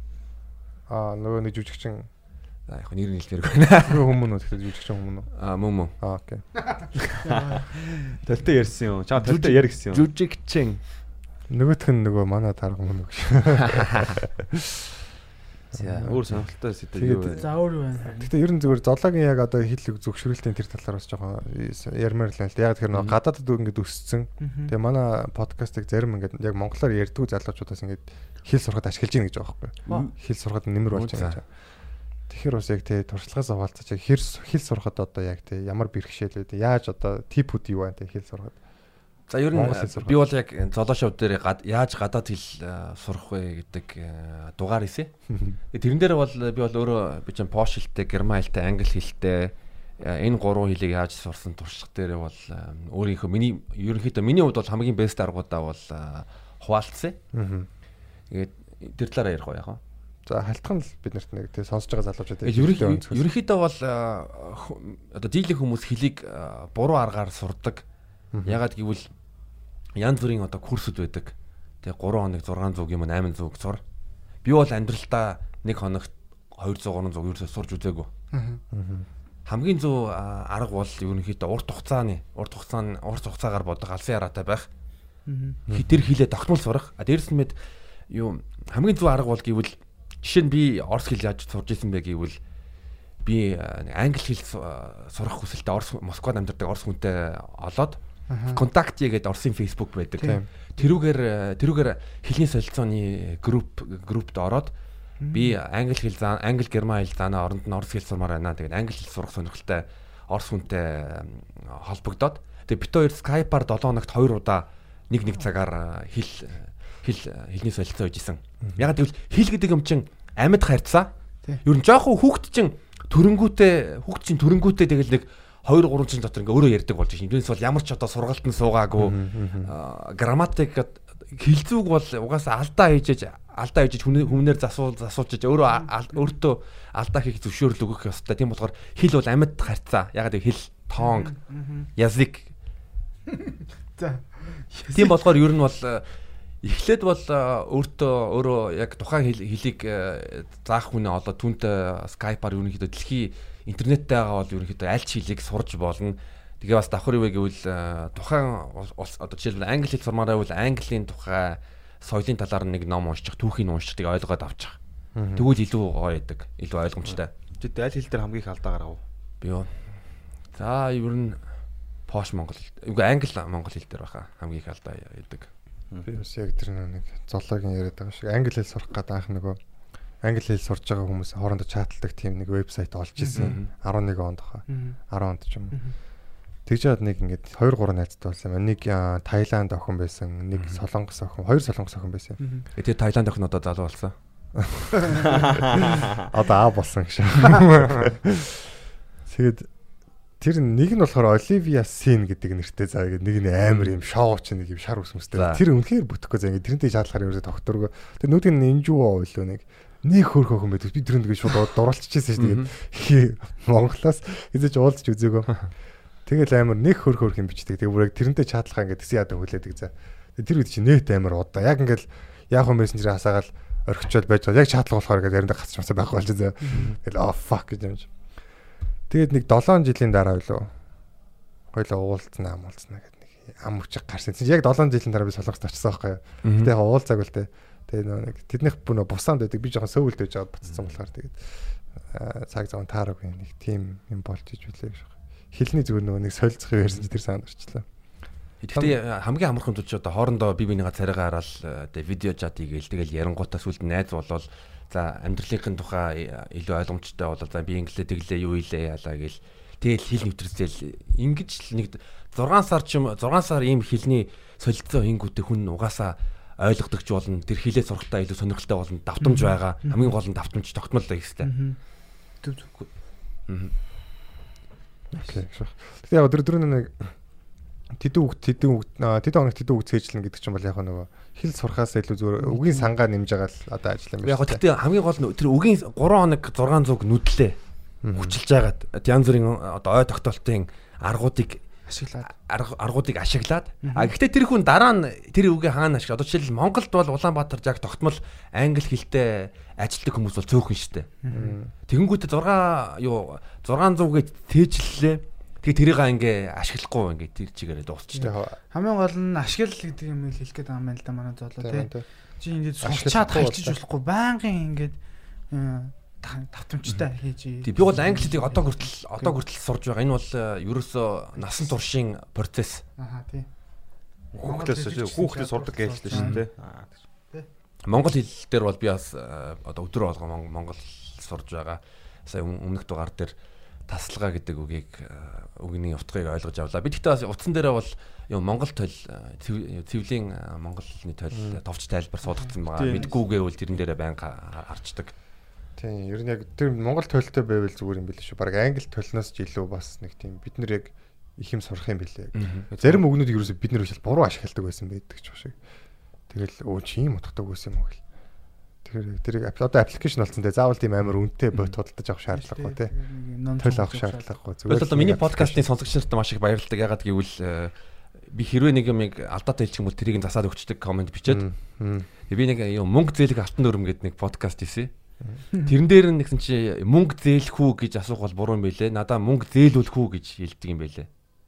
Яг бол зээлэх гэдэг бол өөрөө одоо хүнээс тодорхой хугацаанд мөнгө авах а хэрвээ өөрөө тодорхой хугацаанд хүнд мөнгө өгөх өгөх юм бол буцааж дараа нь буцаа буцааж авах зорилготой бол мөнгө зээлүүлэх гэдэг юм байлээ. Яг зүгээр. Тэгэхээр бид нар бас нийтэд бол буруу ярьдаг юм байна гэж ойлголоо. Тийм наа чин тийм ганцхан чи биш яг ерөнхийдөө яг холддог байхгүй юу. Зээлх Тэр буруу яг зөв ойлголцдог шүү. түрээслэх түрээслүүлэх энэ төр чинь бас яг адилхан ингэж холдож орж ирээд байдаг. Түрээслүүлэх. Мгм. Бас хэлдэгч хэлдүүлэгч. Гэтэ золоо хит хит зөв яриад байх юм бол тэр чинь буруу болно шүү дээ. Бас Бид юу бид нар зөв ярьдаг бол ард түмэн биш юм шиг байна. Яг дөрмийн дагуу амар гоо ярих юм бол ямар гачин сонсдог шүү дээ. Гэтэ яг нэг тийм яг Сул үгэндээ бас айгу тийм юу юм шиг байна. Байд юм шиг байна. чиний хэлсэн зүйлийг э, сонслоо. Энэ талаар би бодож бодож бодож үзье. Бодож би баг уншиж дээ. энэ нөгөө нэг буруу ярьж зөв ойлгоно гэдэг тийш ойлгодог хүмүүс гэдэг штэ. Тэр нь амар гой сонсогдоод. Тэгээ тэрний ингээд яг цаад ингээд үр дагаврыг бодохоор амар муу байхгүй яг ингээд хүмүүс ийм цэгцтэй яг ийм зөв дараалттай тодорхой ярьж сураагүй үгс болоод айгүй тийм шинжлэх ухаан шүүмжлэл сэтгэхгүй юу суудгүй а нэг тиймэрхүү одоо тэдний үед чи тийм үү те яг нэг тийм тойруулсан нэг тийм тодорхой тэрний үед тэр орчимд гэсэн тийм нэг чиглүүлсэн ерөнхий яриатай болцсон. Тэр тийм тодорхой ингэж тийм ярьж айгүй чаддаггүй юм санагдаад тэр байдлаас болоод. Тэгээ одоо жишээлбэл яг ангарах хэлдэг буруу ярих э, зөв юм байлаа. Ягаад гэвэл надаас хүн юм асууж байгаа байхгүй. Тэнгүүд нь би аа би энэ талаар бодож байгаагүй гэж хэлсэн. Тэгсэн чинь монголчууд бол бодож байгаагүй. Наад гарт наад талаар би бодож байгаагүй. Хит албаны яриад хэрэггүй гэж байна шүү дээ. Албаны. Окей. Яг нэг ярианы хэл ашиглаж ярих. Нэг ерөнхийлөгч шиг бити яар гэдэг шиг тий. Ярианы хэл гэдэг чинь сул үг. Тэгэхээр одоо те шүү маш гоё үдшилэг болж гэж бичгийн Сул нөгөө- гоё шаажин шүүл гэж хэлэх юм байна. Ямар ч сул үггүй ярина гэхэр чи өөр ямар юу болчих жоох байхгүй юу? Шал өөр юм болчих жоох байхгүй юу? Ямар сул үггүй гэхэр чи. Хар ярианы хэл Одоо ингээд тэр чинь аяг хүндрэлтэй өстэй. Аа тийм шүү дээ. Сул үггүй ярина гэдэг чинь яг энгийн ярилцаанд аягүй хүндрэлтэй. Эфирээр эфирээр эфир үзэж байгаа юм шиг л байна гэсэн үг шүү дээ. Тийм. Тэгээ хэл удамжны харилцаг юм одоо ингээд ийм найс нөхдийн харилцаа. Ямар байдалд хинтээ ярьж байгаагаас л хамаарах хэрэгтэй Тийм, хүн ч тий. Нэмээ тий. Харилцаг. Өөтөг бол арай өөр юм яриа шүү Тийм дээ. мэдээж тий гэртээ хүмүүстэй яаж гэртээ яаж гэрийнхэнтэй харилцах уу? Гудамжинд найзуудтайгаа яг хөө ажил дээр яг хинт хүмүүстэй ажилтныхаа хамт олонтой яаж харилцах уу? Тий телевизээр гарч байгаа бол яаж ярих вэ? Энд чинь бүгд л тэр хүний харилцааны чадвар ухамсарыг л асуудал шүү Би бол нэг юм их Тийм. судалмаар байгаа гэж бодож байгаа. Мон ерөнхийдөө Монгол хүмүүс чинь гад- гадаадын соёл соёлд бол нэлээд автдаг гэж би бодож байгаа. Түүний нэг жишээ бол одоо Монголын аа, одоо хараалын хаан хаан гэдэг үг нэг бэ гэдэг үг байгаа Тий. тийм та. Тэрийг одоо жишээлбэл ямар орос хүн хизээнээс хойш аа, Монголын Монголын одоо нийтийн хэрэглийн түгээмэл болсон бай. Би энэ талаар бол ерөнхийдөө судалгаа хийж бодоод байгаа. Аа энийг бас өөр монголчууд гэсэн хэлдэм байл шүү дээ тий. Яттад байгаа монголчууд. Тийм үү? Тий. амар нэвчсэн биш үү хойноос зүрх. Бараг цуснд нь байсан гэмээр. Тийм. Миний санаж байгаа бүр наа бүр жоохон бахад хүмүүс пиццаа мэддэг. Тэгээ би нэг пиццаа гэж хэлсэн чинь наа чин болдгоо юм уу хав гэнтэр нэг загнуулж ирсэн юм аа. Зөв л дөө. Үгүй тэр бол бүр бараг нөгөө аа, Сүхбаатар матрын анхны долоон молод хамт орж ирсэн юм шиг. Аа эцдаа. Хошоо явчаал ирэхэд л байсан гэж байна. Монгол хамгийн анхны Орос аа, хин гэдэг хүн орж ирсэн яг тэр цаг үеэс л энэ үгийг хамт авч орж ирэл тэгэл. Үгс үг хамгийн анхны орс хүн орж ирсэн гэж бүр Оросод хэдэн мянган гэхдээ өөрсдөө нэг хэлдэггүй шүү дээ. тийм гэсэн. Өөр хараалууд байдаг би орос хараалууд бас мэднэ. Яг өөрчлөгдсөн болов. Тухайн үед Гэтэ ер нь яг Оросод орж ирэхэд Монгол хэрэгтэй хараал байгаагүй юм болов. Тэгээ ямар гоо хараалаа авчаач. Гэтэл ер нь дэлхийн яг улс орон болгонд яг хараалын үг бол дандаа л энэ хүний энэ салтаанд байгаа зүйлийг яг улсаар Хэлж хэлж идэг шүү дээ тий. Ер нь л дээ. Ер нь бол Яагаад гэдэг юм бол гэтээ тэр яг энэ логикын сонирн байгаа зү. Тэ гарын эрхийн уруу бай гэж ингэж харахгүй дээ. Харин тий. Заавал нэг тий нэг нэг шээдэг баадаг Аа. юм аа заавал хэлдэг байгаа байхгүй. Лүвигийн нэг тийм жок байдаг ш нөө Кант гэдэг те нөө тэр үг яагаад юм хараалын үг байгаа. Кант гэдэг чинь уул нэмэгтэй хүний хэрэгтэй чинь гоё зүйл нэг. юм. Миний бодлоор л тийм яг тийм тэр чинь ингээд харахаар нэг юм өрөөхөө мөрөөхөө хийсээд нисэж мисээд солон болон гараад ай маяг шиглээд гүрүрүрүк гэдэг нэртэй ч юм байх хэвээр. Энэ тэр нэг тийм яг Тийм. Гэтэ писта юм жок байдаг. писта гэдэг үг чи яг орос хэлтэй бол угаасаа л э, одоо эмгтэй хүний бэлэг эрхтнийг э, гэсэн үг. Аха. Тэнгүүдээ монголоор яг нэг аль гэдэг үг хэлэх юм бол хүмүүс амар дургуусдаг шүү дээ ямар ил- арай нэг тийм хүнд арай муухай мэдрэмж төрдөг те. Яг аал гэдэг чинь нөгөө яг нөгөө үтрэ гэдэг үг шиг тийм албаны үг биш байхгүй нэг тийм албан бус хар үг байхгүй. Аха. Гэтэ манай монголчууд яг ийм одоо харах уулга алдах чинь бас нэг ийм цусаараа тэгэлсэн цусаараа Золиг. э, цус нь гойжмор Хүч хат энэ төр. тий яасан үхчихсэн Тулчи. тар Хөөр. тий Заяан Яа, яа, харьсан. дандаа нэг цусночтой тий бас нэг тийм аа, ялтчгүй л тийм Монгол туулганд э, чомаг вэ орсой чома э, монгол хэлний монгол хэлний эрдэмтэн гэж хэлсэн тийм хэл судлаач. Тэр нэг амар инээдтэй хэлжээс баг комеди гэж хэлж болно. Гэхдээ манай монголчууд сүүлийн үед яг буруу үг маш их хэрэглэж байна. Одоо ингээ биеийн үнэлэгч яриад байна шүү дээ. Биеийн үнэлэгч гэж хэлхийн оронд сайхан монгол янхан гэж үг байна шүү дээ. Гэж хэлжсэн ч юм аа монгол Монгол чи монгол үг юм уу би хятад үг гэж боддог шүү дээ үгүй юу Ян. Ер нь бол яг монгол гэж боддог хятад үг бол амар их байгаа цонх луван, ловон пүүд, Үү. тий цуу. тий Өөр юу юу байгаа л амар олон. Найз. Бууз бууз ч юм бас хятад. Байцаа. Тийм байцаа. Тийм байцаа. Өөр юу бэ? Далаалаа маш. Ер нь зөв Монгол гих дотор байгаа бус бүх юмнаас бусд баг хятдаг байх гэдэг. Гэхдээ монголчууд цонх цонх гэдэг үг чинь хятдаг гэж байгаа байхгүй. Монголчууд цонх гэдэг ойлголт байхгүй, тоон гэдэг ойлголт л байсан тий. Тийм. Тэнгүүд яг ийм хан дээр яг э, нэвт харагддаг хан гэж байхгүй. Тэнгүүд чуан хуу гэдэг хятад үгийг монголчууд цонх гэд монголжуулаад авч үлдсэн. Ядаж жуулсан юм аа да тий. Ер нь яг тухайн гадаад гадаад хэлд бол монгол үг байгаа. Тэрний үгийг гэвэл а, амбан сайд. Энд чинь монгол үг монгол үг монгол үгнээс гаралтай. Далай лам. Тэнгүүд нэг англичууд ч юм англиар баярлдаг шатэ. Hooray! Тийм ураа аха. Уухай. уухай ураа ураа. Тий. А бас өөр нэг үг гэвэл юу Могул гэд. Ураа биш хураа хурааш хурааш. Далаа лам чин Далаа лам. Далаа лам чи Монгол үг. Далаа лам Монгол. тий. Тэр нэрээ мэддэг үстэй Монгол үг. Далаа гэдэг чинь монгол үг үү? Монгол үг. Тийм ер нь яг нөгөө нэг анх үүсэл гарал нь угаасаа яг нөгөө нэг далаа лам гэдэг цол чинь Монголд үүссэн байхгүй. Монгол төсөн Монгол Монгол одоо Аа, янз Монгол бүр хааны юугаар. хааны Аа тэгтээ өрөмжил өгсөн. Далаа. Тийм байх тийм. Далаа. Nice. Далаа гэдэг үг ч үсэл ингээл гараа далаа малаа гэдэг үг. Гэтэ хин бил ямар нэг хэл зүй бас нэг тийм хүн байсан маань байгаль далаа гэдэг үг чинь Байкул чинь турк шал өөр утгатай үг гэж хэлсэн шүү дээ. Байкул гэдэг чинь э, турк хэл дээр бол кул гэдэг үг бол э, нуур гэж байгаа. Аха. Байкул хөвсгүүл турк нэрнүүд бол. Өдрөө Тий. Хм тийм үү. Магадгүй. Гэтэ яалтчгүй ингээд энэ манай энэ баруун аймгаар ингээд монголчууд төргүүд ээлжилж амьдарч ирсэн яалтчгүй харагддаг л да. Тэгэл тэр одоо тэр хэрэгсүр энэ төр чинь бол төр төрөг одоо хүмүүсийн одоо оршуулгын одоо зан үйл шүү дээ. Тэнгүү төргүүдийн одоо хэрэгсүр байж их жишээтэй. Тэгэл монголчуудын ч юм байж жишээтэй ингээд ээлжлээл амьдарч ирсэн юм шиг. Тэрэлж рүү явангууд чинь юу Тоникокийн юу хөшөө байгаа. Туркийн. Түргийн түргийн одоо хааны тий түргүүд чинь одоо мо- монголчуудтай цуг хамт амьдарч ирсэн аа. Тэгэнгүүт нь түрэг хэлд бол юу Монголын ангийн ангийн хэл бол Монгол Монгол Монгол гаралтай байдаг. А тийм малчны одоо мал ах ахын хэллэгүүд бол голдуу түрэг байдаг. Түргүүд үү? чинь мгм, тэгээ түргүүд чинь бас сонирхолтой ягаад гэвэл 13 дугаар 14 дугаар зуунд одоо одоогийн Монголоос өнөөгийн Турк руу нүүдлээд тэнд нэг бяцхан улс байгуулсан 200 жилийн дараа Константинопол буюу Бизантийн Ромыг 1492 онд эзлээд Истанбул болгоод Мгм. А тэр нөө Мехмед 2 дугаар хааны одоо тэр ярим чинь монголчуудаас гаралтай гэж юу? Монгол яг монголчуудаас гаралтай гэж үгүй ямар ч гэсэн Монгол Монголд амьдарч тургууд түргүүд байсан гэж юу? түргүүд э, нүүдэл э, өнөөгийн руу нүүдлээ тэнд жижигхэн улсаас бүр олон олон э, юу баг багаар эзэлсээр хагаад Бизантийн э, Ромыг үгүй болгосон.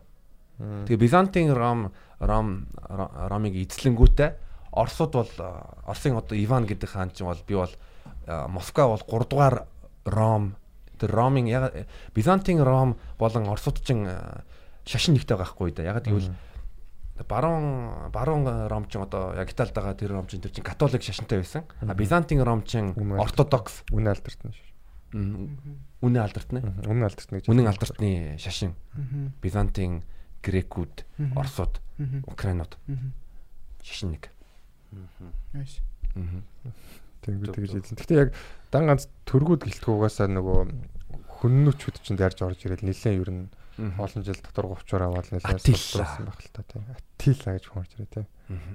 Алчил та гэж юм шиг сонсгож байна. Амар нэртэй. Та хоёроос түүхийг лаг мэддэг юм шүү те. Би бол лагши. түүх бол нэг сайн мэддэггүй. Яг үнэ хэлэхэд би зүгээр өөрийнхөө сонирхсан юмны түүхийг л юм. Тэрнээс би Монголын түүх нэг юм. түүх яг сонирхохын гоё юм яг ингээд юм кино минь үзснээс илүү гоё байдаг байхгүй. Түүх яг ингээд болцсон явдал. Тэгээд ямар ч тийм нэг юм одоо энэ ингэж л тараа гол дүр нэмчин гэсэн тийм байхгүй те түүх уншчихад амар тийм гоё амттай байдаг байхгүй. Тэгээд энэ Game of Thrones руу ч юм уу те энэ лагд коллеж дандаа түүх төр үнэлсэн байдаг болохоор. Маш их судалгаатай тий. Одоо нөгөө Star Wars дээр нөгөө нэг бавгаануудтай гариг үүд штэ. Мгм. Star Wars-аар гүйцэтгэж Тэр чинь бас яг бавгаануудын хэлийг Нөгөө Чубака юу? Тийм. Биш Чубака биш жижигхэн тийм- Жижигхэн жижигхэн Монгол бавгаанууд. хэл Монгол хэлийг тэр чинь Монгол хэлнээс одоо сэтгэлж санаа авч Нэг жижиг нэг тийм. Баагануудын баага гэдэг яг Тийм юу гэдгэлээ. Нэг амтан байдаг. Тийм нэг амтын Вау. тийм баага шиг те. Мгм. Оч оч оч гэх яг яа монголчууд чиг тэгж ярьдаг. Тэр яа монгол юмнаас. Уусаа монголоос яг Амидала. юм. Тийм амидалагийн Амидала хувцас байна. Амидала гэж. Амидала. Аа, Princess Amidala. Princess Amidala. Юм. Star Wars мэдгүй бол мэдгүй. Оо юун нөө нэг Avengers-ийн юу лээ? Аа, Iron Man дээр л нэг Монгол хичгээр нөгөө дайсныхын юм дээр гараад Аа тий Iron Man дээр тэгсэн шааж идэв шүү. Тэр юу гцэн байдаг лээ нэг. Ахаа. Ямар ч байсан нэг юу яа. Монгол хичгээр л Тийм, эцэг. Монгол нэр ер нь ингээд энэ Холливуудын кинонууд дээр ингээд хальт тальт Монголын талаар ингээд гарч ирэх нэхгүй юу тий. Саяхан би бас нөгөө Art of Racing in Rain гэд кино үзсэн байхгүй. Аа. Та нар үзсэн үү? Нөгөө нэг уралдааны машины жолоочийн нохооны талаар гардаг. За. Кино үзсэн. Амар сонир сэдв байгаа сте. Уралдааны Аа, машины жолоочийн нохооны амьдрал. Тэнгүүд тэр нохооны монологууд дандаа энэ кинон дээр явна. Нохооны нохоо бол ерөнхийдөө гол дүр. Нохоны өнцгөөс ярьж байгаа юм шиг. Нохооны нохооны ярианууд зүгээр дандаа монолог. Мм. Тэнгүүд нохоо нэг өдөр зурагт үзэж байгаад Монголын нохооны амьдралыг харангутлаа.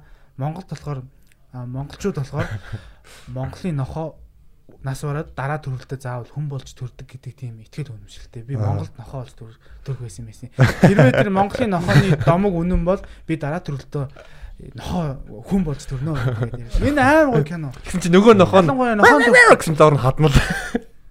тийм юм бол Хүн ашигтай. Ерөөсөө ямар ч тийм хүн юу Тэр амар гоё кино яг нохоо таартай хүн бол яг нохоог бүр яг л ийм л юм боддог байх та гэж бүр хийсэн юм уу тэгвэл үзье та. Тэр нэг Dogs Purpose гэдэг нэг юм хөнгөн кино байдаг шүү дээ. Тэрийг би зүгээр трейлер үзээд уйлдэн шүү дээ. Миний нэг юм амар хайртай 8 жил байсан нохоо ингээд яг айгу битгээрч яг нэг юм салж мод нийлж байгаа ихнэр нөхөр шигтэй яг нэг манай нохоо жоохон зожиг ааш мааштай болж Нөгөө Аппа юу шиг мэн те? Юу, Аппа энэ хоёр шиг. Нөгөө юуны аватарын нөгөө хөөгдөд гэж штэ те. Аа тийм Тэр тийм. нөгөө Аппатайгаа. салж явна гэдэг нь хамт байхдаа ингээд ааш авир таархаа болоо те. Манай нохоо нэг хэсэг хөгшрөө жоохон ааш модалсан байхгүй. Тэгэл би ингээд нөгөө Төв аймаг маймагт очиж нөгөө бяцлаглаа хийх гээд явцдаг. Тэгэл ирч. Тэг чи нэг персиг нохоо байдаг гэсэн байхгүй. Тэрнтэй тоглож моголж амьдарч байгаа л ирэхээр яг намайг ойртуулахгүй за ингээд миний үн үнэрлэлчингүүдээ уурлаад ерөөсөө ойртуулдгоо. Тэгж мэгж байгаад яг нөгөө хөгшрөөд гинт нөгөө хөгшрөөд ер нь шүд мүд муудсан үххийнхээ халдад гинт халдвар төвчин тусаад тэг гинтийн ингээд үхсэн байхгүй.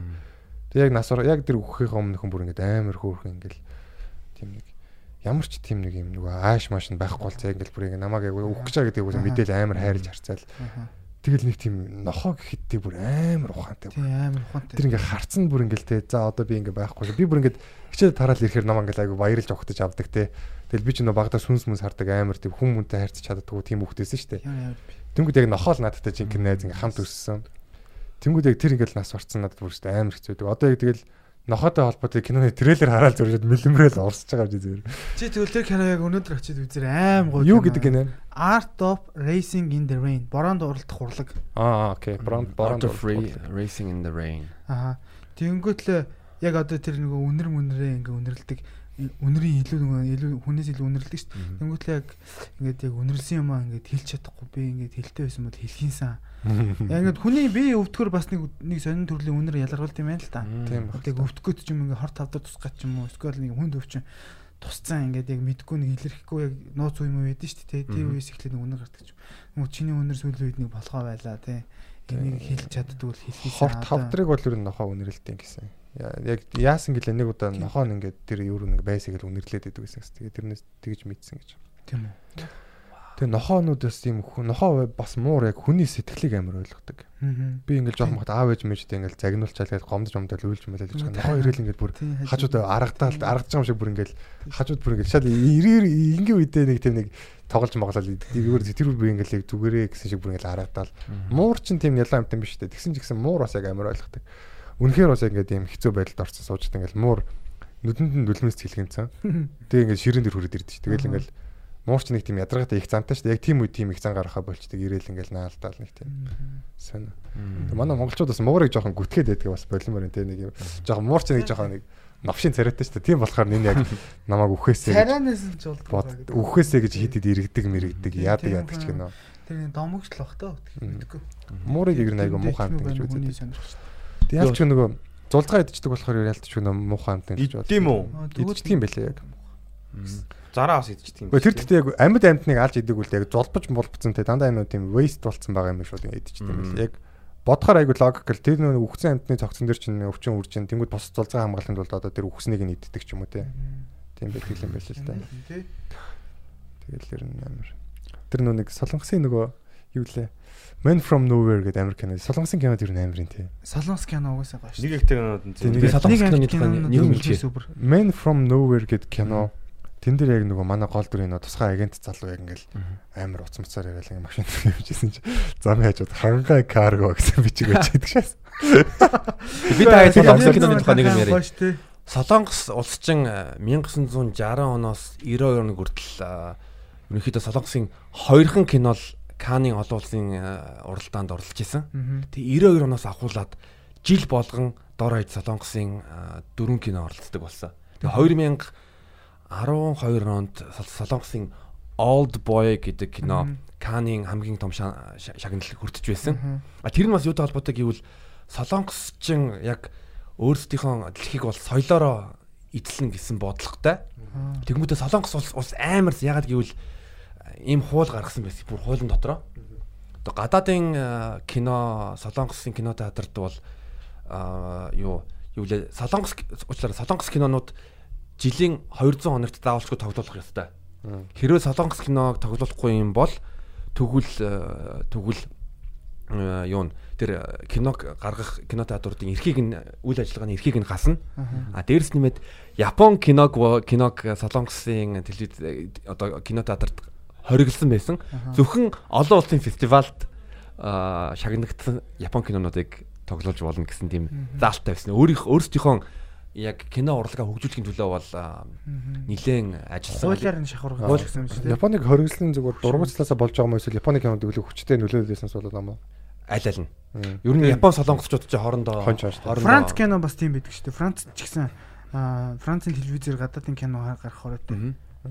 Үгүй одоо энэ зургатаар бахан турк кинод гараад байна. Тэгээ солонгос дээрс мэд солонгосууд э, яасан бэ гэвэл э, ерөнхийдөө одоо бол сол- солонгосын э, кино салбарыг 60%-ийг нь бол сол- 60-аас 70%-ийг нь солонгос кинонууд эзэлдэг.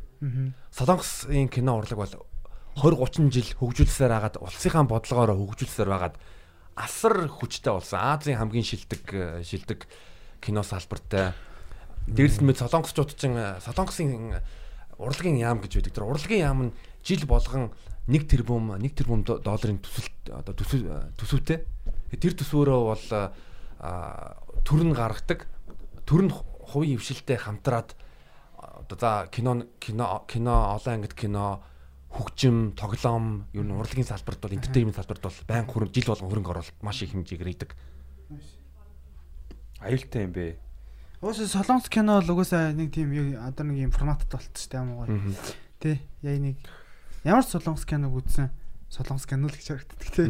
Солонгос хүн байгаа. Тэгээ ер нь яг солонгос кинод гэхдээ яг нөгөө нэг тийм баслалтгүй бас амар биш. Тэгээс яг инэдмийн кинонууд нь баг энэ Холливуудын инэдмийн кинонуудаас бүр татаад дээ. Яг тийм Азийн бас нэг ахуй байгаа ч юм нэг ойрхон санагдаад. Тийм. Яг Америк жоок бол нэг хордгоо шүү дээ тий. Зарим нэг Тийм. тэнгуут ихс яг юм Азийн яг юу болохоор бас яг нэг ойрхон санагдаа мангар инэд. Би сүүлд нэг аа нэг юм мөрөдө тоглолдог хүмүүсийн талаар нэрийг марччихжээ. Мгм. Бүр амар нэттэй кинодыг би бүр шүн 2 цагт нөгөө би тэр хүүхдээ онтолж Линк нь байна уу? байгаа байгаа. Явуулж гараа. А, Нэрийг нөгнөө за санахаараа. Тэгээ тэг шүн 2 цагт хүүхдээ унтцсан байхад би баг ингээд амьсгал ингээ авч чадахгүйгээр инээдэг штеп бүр ингээд. Тийж бүр инээгээ чимээ гарахгүй бүр минут 2 минут гараа инээсэн бүр тэр үнэхээр гоё киносэн.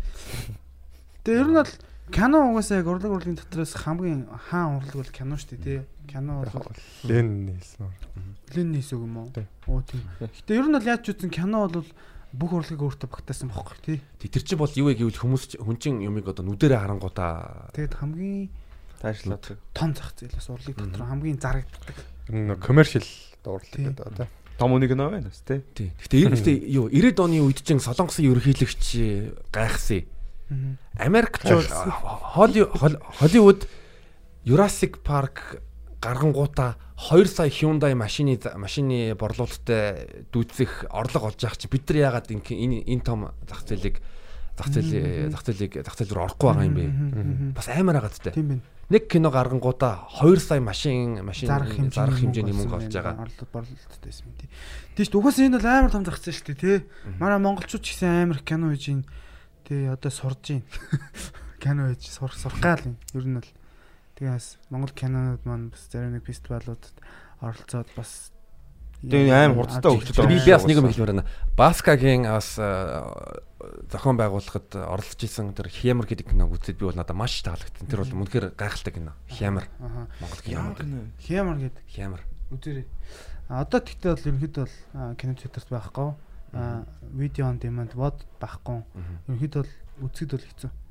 Одоо ерөнхийдөө бол кино бол кино театраас бууцсан. Нэгмэтлээ дараагийнхаа алхам нь болохоор фестивалууд руу хөсгөлж байгаа. Тэгэхээр энэ кино нөгөө яг нийтэд пад ингэ сул тавигдад нэг зарагддсан шүү дээ. Тих болоогүй. Хүй, яаж болох юм бэ штэ? Аа Продюсертэй ярангуудаа би бас Пошин кино фестивал бол оролцуулах дээр ярьж юм Болно штэ.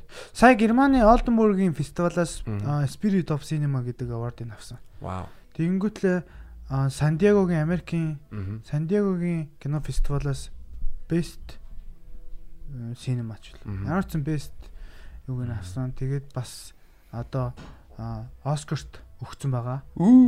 А тэгтээ Оскарт скрин шийд- шийдэгдэг байгаа. Энэ жил нөгөө Паразиттэй бас өрсөлдөн. Энэ жил гарсан тий амар амар кинонууд өрсөлдөн. Тэгэхээр бас магадлалтай тэгтээ тий Монголоос орж ирсэн Монголын морины тухай кино бас дэлхийд сонирхолтой байх учраас бас Оскар сонгож магадгүй. Тий. Хэ- Хямар бол үнэхээр мундаг кино. Би тэр киног үзээд бараг уйлах шахсан. Тий энэ гэхдээ хамгийн гол нь Монголд одоо кино бүтгэд нэг хагас жилийн дотор ч юм уу жилийн дотор ингээд кино хийчдэг тийм юм тогтолцоо ингээд үүсчихэд байгаа байхгүй. Тэгэл яг хоо коммерчл кинонууд л та. Тэнгүүд энэ кинон дээр Эрдэнэ бэлэг Эби ах маань аа нилээн хугацтай үтсэн тий 3 жил энэ 4 жил баг орчим энэ кино хийсэн. Зураг авалт нь 2 жил дамж одоо үргэлжилсэн. Мгм. Тэгэхээр аа тэгээ энэ киноны гол дүр маань хүн биш үү морь байсан. Тэгээ морийг тоглуулсан гэдэг нь бас ингээд Монголд анхдагч.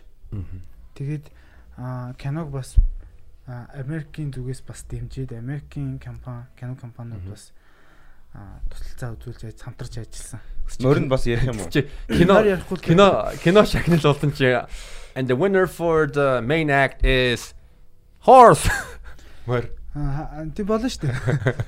Тэгээд Шилдэг би морь хамгийн Морин гарч анхныхаа ирсэн шагналаа аваад кинонд ажилласан маань ийм кино байсан. Тэгэхээр би бас өөрийгөө адтай гэж боддог тий. Аа, Өчнөө л Монголд кино гарч ийн. Гэхдээ яг миний хамгийн амьдралдаа анх удаага ажиллаж байсан кино маань энэ байсан. Тэгээд энэ киноос би маш их туршлага хөрвүүлсэн. Киноны талаар ойлголттой болсон. Тэгээд бас өөрөө кино хийх мөрөөдөлт авсан. Тэр чи тэнд нь одоо саунд дээр нэ гэсэн үг шүү дээ. тийм. Гэхдээ би болоо миний ажилласан юу болохоор дууны одоо туслах найруулагч, дууны инженер гэх юм уу. Би болохоор одоо ам барилтад ADR гэж ярддаг тий.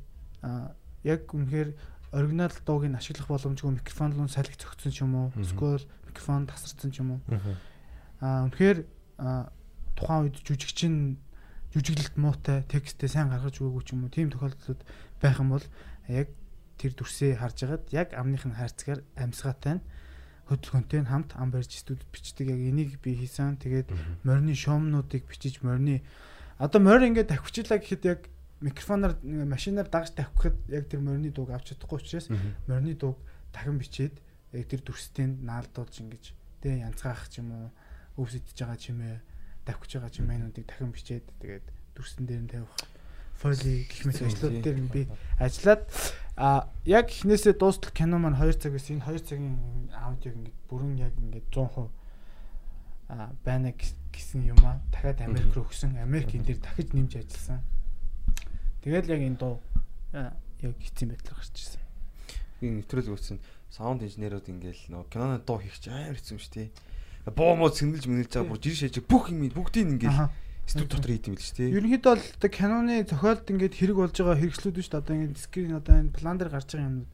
Тэнгүүд яг зохиолд одоо нэг хилэмж өгөх байгаа юм бол заавал тэрний дуу байх хэрэгтэй тий. Аа одоо ширээн дээр түлхүүрийн хосроо ингээд 50 тавьж байгаа ингээд трак трак гэдэг дуурж байгаа чимээ бол заавал байх хэрэгтэй. Одоо сканер руу Тий. Тэгээ хамгийн гол нь тэр цаана Аа одоо нэг өрөө байлаа гэж бодоход цонх байлаа гэж бодоход нэг өрөө байлаад цонх байлаа гэж бодоход одоо тэр нэг давхраас орилж байгаа хүний дуу бас бас сонсогдох ёстой ч юм эсвэл ч юм уу тэр бол яг тэр зохиолоос л хамаарч байгаа байхгүй найруулагч одоо байх ёстой байх ёсгүй гэдгийг шийднэ. Тэр ер нь яг киноны ингээд дууг ингээд яг ингээд задлаад үзэх юм бол бүр ингээд амар гоё ертөнц бараг төрснөөсөө гоё. Тэгэд энэ фоли артист гэж бас байдаг энэ одоо сэлмэн байлдааны дууг яг а, сэлмэн байлдааныг яг ингээд камераар бичсэн дууг ямар ч ашиглах боломжгүй байдаг байхгүй. Ямар ч дуу гардаг байхгүй. Ерөнхийдөө бол тэд нар бол хуурамч сэлмэр байлдаж байгаа таснаас гэж дуу байхгүй. тийм шүү дээ. Тэ. Тэгэхээр энийг яг дүрсээ харж байгаад микрофоныхаа урд ингээд юм хоёр юм төмөр заазуураар ч юм уу таснаас хэлгээд ингээд бичих. Энэ бол фоли артист гэж хэлэгддэг. Энэ фоли бол маш сонирхолтой ажил. Би бас энийг сонирхож Чи байгаа. шийлэлцсэн байсан тэрийг. Би бас а бомбарда гэд хүүхэлдэйн кино, Аа тийм. motion comic тэрний яг дараа нь яг яг анимашн гарсан бохгүй. Одоо яг олон нийтэд цацагтааг байгаа. YouTube дээр байл шүү дээ. А тэрийг цацчихжоо. Тэрний би бас фолиг яг 10 минутын богино хэмжээний Дэм тэр бүр амар гоё анимашн шүү дээ. Тийм үү би үзнэ. Тийм нөө манад одоо хоёр бомбардагийн нөгөө нэг продюсер зохиолч одоо хоёр нь орсон л доо тэгээд тэр хоёрын мөрөөр судалж үзсэн. Тэгсэн чи яг тэр тэр зүгээр нэг их- ихний цувралаа зүгээр ингээ Google-тэй болгоцсон. Тэгээ тэрийг үзэхэд бол зүгээр яг ингээ уйлмар санагдаж байгаа. Би яг бид яг үйлсээ хэсгээ мэдэхгүй байна. Хүн нэг хажид шаард дэвшээгээд дэвтэр нь үлмэс гараад идэг шүү дээ. Чи юунаас гэхдээ арай их арай их гараад байсан. YouTube дээр зүгээр байж А байгаа. тэр YouTube дээр байгаа зүгээр нэг юм зургаар хийцэн байна уу нэг юм жоохон бараан дөнгөтэй.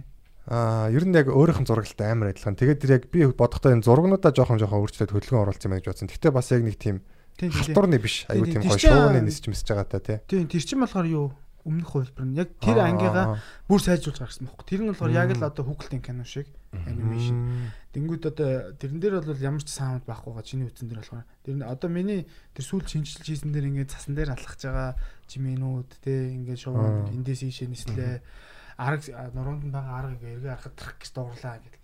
Тэр болгоны би яг студийнхаа жижигхэн өрөөнд ингээд хоноод ингээд яаж энэ дуу гарах вэ гэж яагаад ингэ хийсэн. Тэгээд би хамгийн гол нь нөгөө бомбардагийн хийлгсэн хүмүүсээс болохгүй байна гэсэн юм фут стептэй хөлөн чимээнээр судлаа гэсэн юм. Тэгээ бэлэн байсан нөгөө одоо BBC Sound Library Hollywood-ийн бас пост нөгөө production зориулсан тийм бэлэн тийм саундын нөгөө юм Китүүд үү? байдаг байхгүй мгм. багцууд.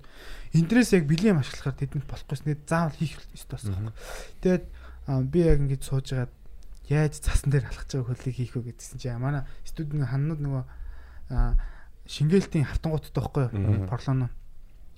Тэрэн дээр ингээд хоруугаа ингээд тавиад яг мики амар ойртолж аваад ингээд хоруугаараа ск ск ск гэд ингээд яасан чи яг цасан дээр гიშгэж амж дуурайд. Тэгээ би яг дүрсээ харж байгаад яг хоруугаараа тэр мики амар ойрхон сууж байгаа. Тэгээ ск ск ск ск яг ингээд гүнгүүд ск ск ск гэд Тэгээд тэрийг амар олон давхарлж чичээд тэг яг сонссон чи яг цасан дээр дуурж байгаа юм шиг сонсогдоо. Тэгээ би яг нөгөө продюсерт нь үзүүлсэн чинь энэ харин болцсон шүү дээ. Тэгээ би энийг энэ порлон дээр хийсэн шүү дээ хэлсэн чинь гайхаад цаахгүй. Тэгэл ер нь бол амар сонирхолтой ажил. Яаж энэ чимэг гарах вэ? Энийг дөөрөмлөр. Нөгөө бууц сэнгэлдэн шүү дээ. Ер нь бол кам дээр тэрийг болохоор орлуулдаг юм болохоор юм нэг чойж өгдөг байхгүй.